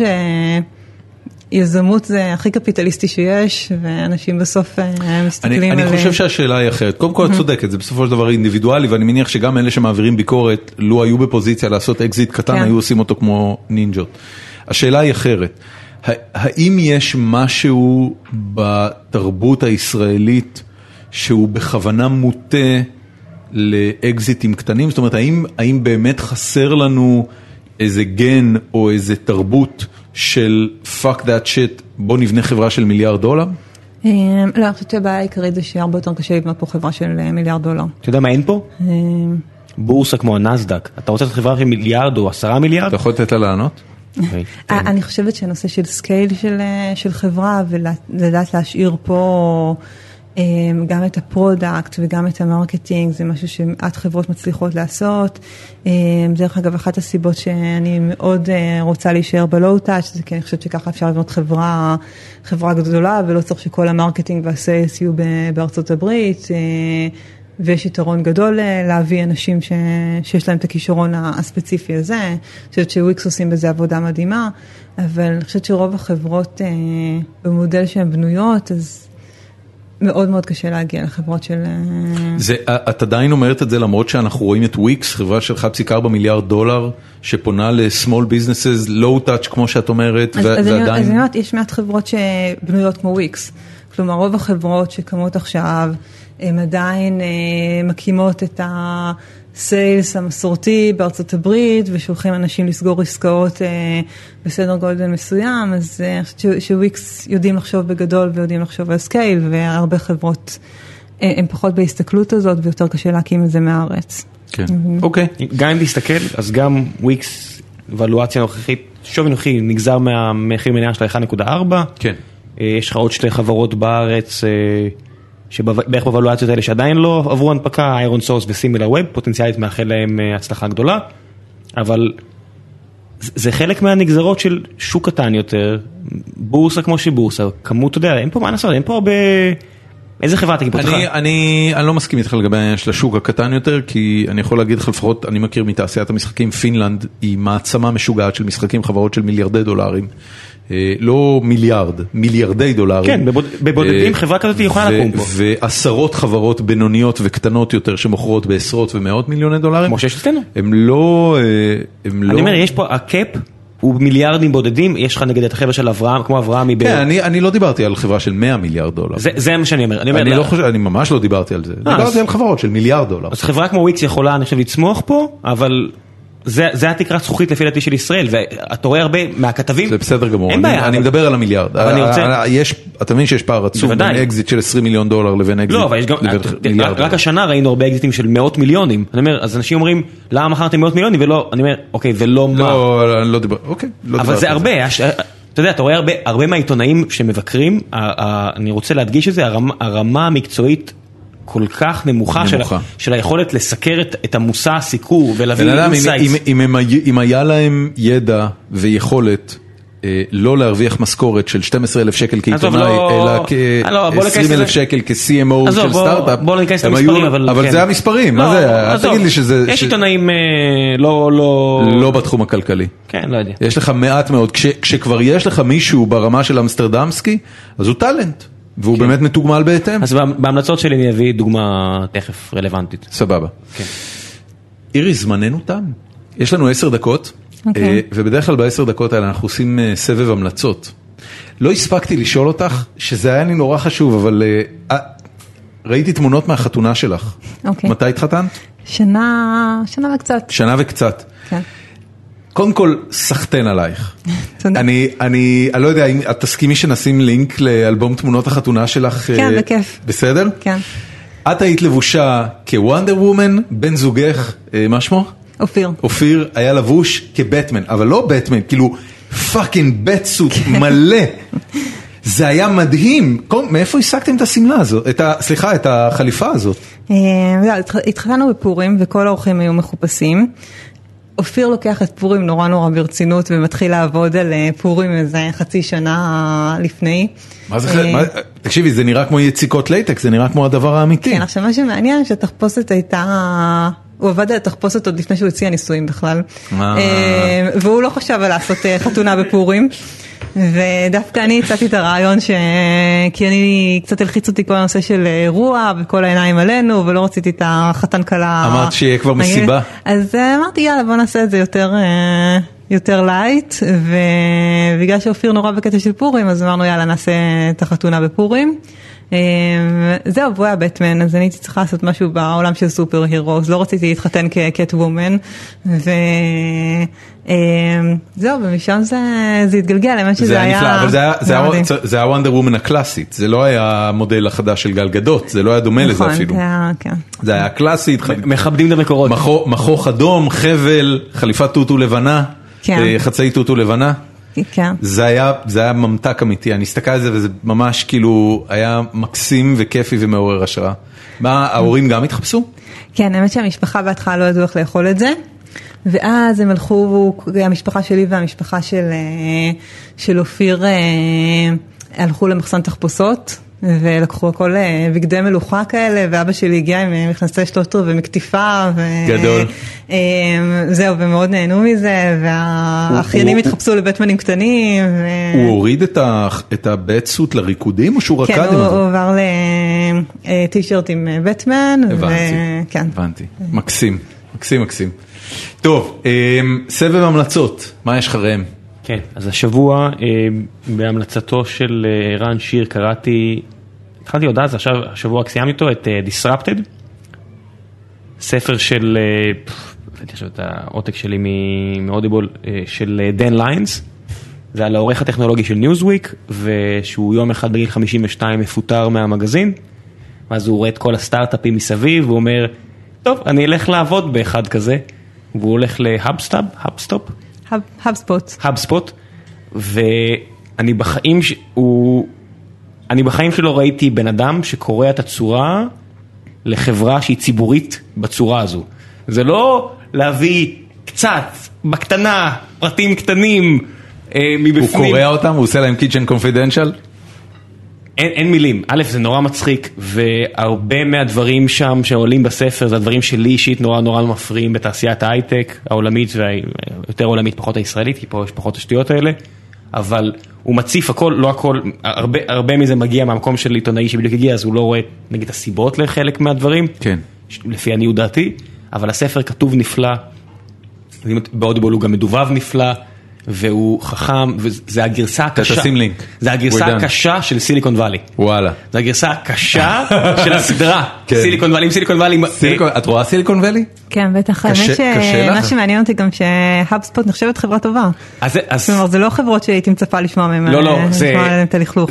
זה, ברמה שאני אומר, אני, אני, אני לא יודע, כאילו, זה, זה, זה ביקורת מעל ומעבר. זה, אני לא יודע, זה, אני לא יודע איך, איך מתמודדים בכלל עם פיאסקו תקשורתי כזה. אוקיי. הם כנראה לא. הספר יצא ממש לאחרונה, כן. אה, It is what it is. כן, לא, זה, זה, תשמע, הרבה, הרבה חברות צריכות להתמודד עם דברים כאלה. ב- בתעשיית המשחקים אלקטרוניק ארטס, לפני כמה שנים יצא אתר בשם Glassdoor, כן. שמאפשר לעובדים בצורה אנונימית אה, לדבר על תנאי ההעסקה שלהם במגוון חברות, ואלקטרוניק ארטס היא אחת החברות הכי מושמצות שם, יש שם סיפורי... זוועה מסמרי שיער, סתם בשביל הכיף, אם בא לכם כאילו להבין כמה חרא יכול להיות בתעשיית המשחקים, לכו תקראו את גלאס דור על אלקטרוניק ארטס, ואתה יודע, היו על זה הרבה כתבות, והם חטפו את הבומבה, ומנכ"ל התחלף, ותנאי ההעסקה השתפרו, אז זה לא- והכל אז- עכשיו אז- יותר טוב. אז פה זה לא כזה, פה, פה זה לתאר ריקבון שהוא מהשורש למעלה. עוד המלצות. אה, אני, אני נשאר רק עם זה. זהו, רק עם זה? כן. סבבה, תשים לינק. איריס, המלצות שלך. יש לא, האמת לך? שעכשיו אני... את רוצה לחשוב על זה עוד דקה? אה, לא, אני כולי מלאת בושה שאני בקושי קוראת עכשיו, אה, פעם לפחות אה, הייתי בדרך מקשיבה. לספרים, ו... אז אודיובוקס זה הפתרון. כן, זה מה שהייתי עושה, ועכשיו אפילו את זה אני לא עושה. למה? אז לא יודעת איכשהו, כי הימים שלי עכשיו כל כך דחוסים, שאני צריכה בנסיעה לא לעשות כלום. הבנתי. אז... אני, אני מוצא את עצמי בזמן האחרון, רק, רק בחודש האחרון, אני, אני מקשיב ל audiobooks, אבל אני מוצא את עצמי שאני צריך לחזור על כמעט כל עשר דקות, אני צריך לחזור חמש עד שבע דקות אחורה, כי המחשבה שלי נודדת לדברים אחרים, אני פשוט לא, לא מקשיב, אני לא, אני לא יודע מה, מה, מה פספסתי. אה, לי יש שתי המלצות, רגע, רגע, רגע, רגע, אני צריך לפתוח אותם כי שכחתי. טוב, קודם כל, בקולי עלמה, שזה בר תל אביבי מאוד חמוד. אה, יש השבוע תערוכה של אה, חבר טוב ואומן סופר מוכשר בשם גוסטבו ויסלנר. אה, הוא פיקסל ארט ארטיסט, יכול להיות שאת מכירה את האומנות שלו כי המון חברים משתפים את זה בפייסבוק, הוא עושה פיקסל ארט משגע, יש לי תמונות בבית שלו על הקיר והולכים להיות שם גלויות וטי שירטס והוא עושה אה, אה, אה, גיבורי קומיקס בפיקסל ארט, והוא עושה סצנות מסרטים מפורסמים בפיקסל ארט, וזה פשוט אומנות משגעת, אני לא יודע אם אתם ילדי 80's אה, דבילים כמוני, אז אה, ודאי אתם מאוד תאהבו את זה. חפשו אותו בפייסבוק, אני אשים לינק, ואתם לגמרי, אה, כדאי לכם לעצור בכולי עלמא ולראות את התערוכה שלו. הדבר השני, אני לא יודע אם הזכרתי את זה בפודקאסט הרבה, אבל אני מרצה בבינתחומי. אני מרצה בתוכנית של עיצוב משחקים שנקראת In-Game IDC, שזה סדנה של שנה שלמה שבה סטודנטים ממדעי המחשב וסטודנטים לעיצוב מבצלאל מפיקים משחקים. ביום חמישי הקרוב בשעה שש וחצי אה, בבינתחומי, במרכז הבינתחומי, יהיה את אירוע הגמר של, אה, של הסדנה הזאת, שבה תשעה צוותים יציגו את משחקי הגמר שלהם. אלה משחקי mobile, רובם פותחו ב Unity, כמעט כולם לדעתי פותחו ב Unity, והם כבר נמצאים ב App Store, וזה הולך להיות אירוע מאוד מאוד מגניב, יהיה אפשר לשחק את המשחקים האלה, יהיה כיבוד של החברות שנתנו sponsorship, ומי שרוצה ובא לו ומתעניין בפיתוח משחקים ועיצוב משחקים ורוצה לראות איך נראה אירוע כזה, מוזמן, זה פתוח, חופשי. תבואו, אה, ואם אתם רוצים לחפש את האירוע אז תחפשו in-game IDC. אקספו בפייסבוק, אנחנו גם נשים לינק. זהו, זה ההמלצות שלי. המלצות שלך, איריס. אני מצטערת, אני לא. יודעת, יש לי blackout. סדרות? ראית משהו טוב לאחרונה? אני מחפשת משהו טוב לאחרונה. אז תקשיבי, Stranger Things, אוקיי. חייבת לראות את אנחנו זה. עדיין לא סגורים את זה בבית. באמת? אנחנו עדיין- כמה פרקים ראית? חמש. חמישה פרקים? זה- זה כמעט נגמרה העונה. אני יודע, אנחנו עדיין לא סגורים. די, מה הדבר הטוב האחרון שראית בטלוויזיה? האחרון זה, אני חושבת שזה משחקי הכס בנרקוס, הכי בנאלי. כן, נרקו זה טוב. כן, זה בנאלי. נרקו זה טוב. זה לא בנאלי. לא. למה? זה סבבה. המל- אוקיי. המלצות טובות זה תמיד טוב, זה לא בנאי נשמע בנאי. טוב, אנחנו היינו גיקונומי, איריס שור, המון המון תודה, בהצלחה, בהצלחה באורי בי, אה, תני בראש, שתהיה חברה של מיליארד דולר, אם אפשר, אם. לא תמכרי לא, לא, במאה, לש- הכל לש- בסדר. כן, אין בעיה גם במקום כן, 100, תמכרי גם ב-50, we're good, הכל בסדר. זהו, ואנחנו היינו גיקונומי, יש לך משהו להוסיף? לא. לא. אין לך משהו. להוסיף. כמה פרקים של ציון שלוש יהיו השבוע? שניים. שמעת את הפרק של פודקאסט? עדיין לא הספקתי. פודקאסט היה השבוע עם שורטי, שהיא ראפרית סופר מגניבה כן. שאני נורא אוהב, אני אשמע. אז שווה לשמוע. וציון שלוש ראיתי שהקלטתם פרק לפני שנכנסנו, כן, ועוד אחד מחר. עוד אחד מחר, כן. עם אה, אורח. ויש עוד פרק של גיקונומי אה, עם אורח מפתיע לקראת סוף השבוע. קיצור, שבוע מלא תוכן. כן. אה, תעקבו אחרינו בפייסבוק, תצטרפו לפורום החיים עצמם של גיקונומי, ונדבר בקרוב שוב. יאללה ביי.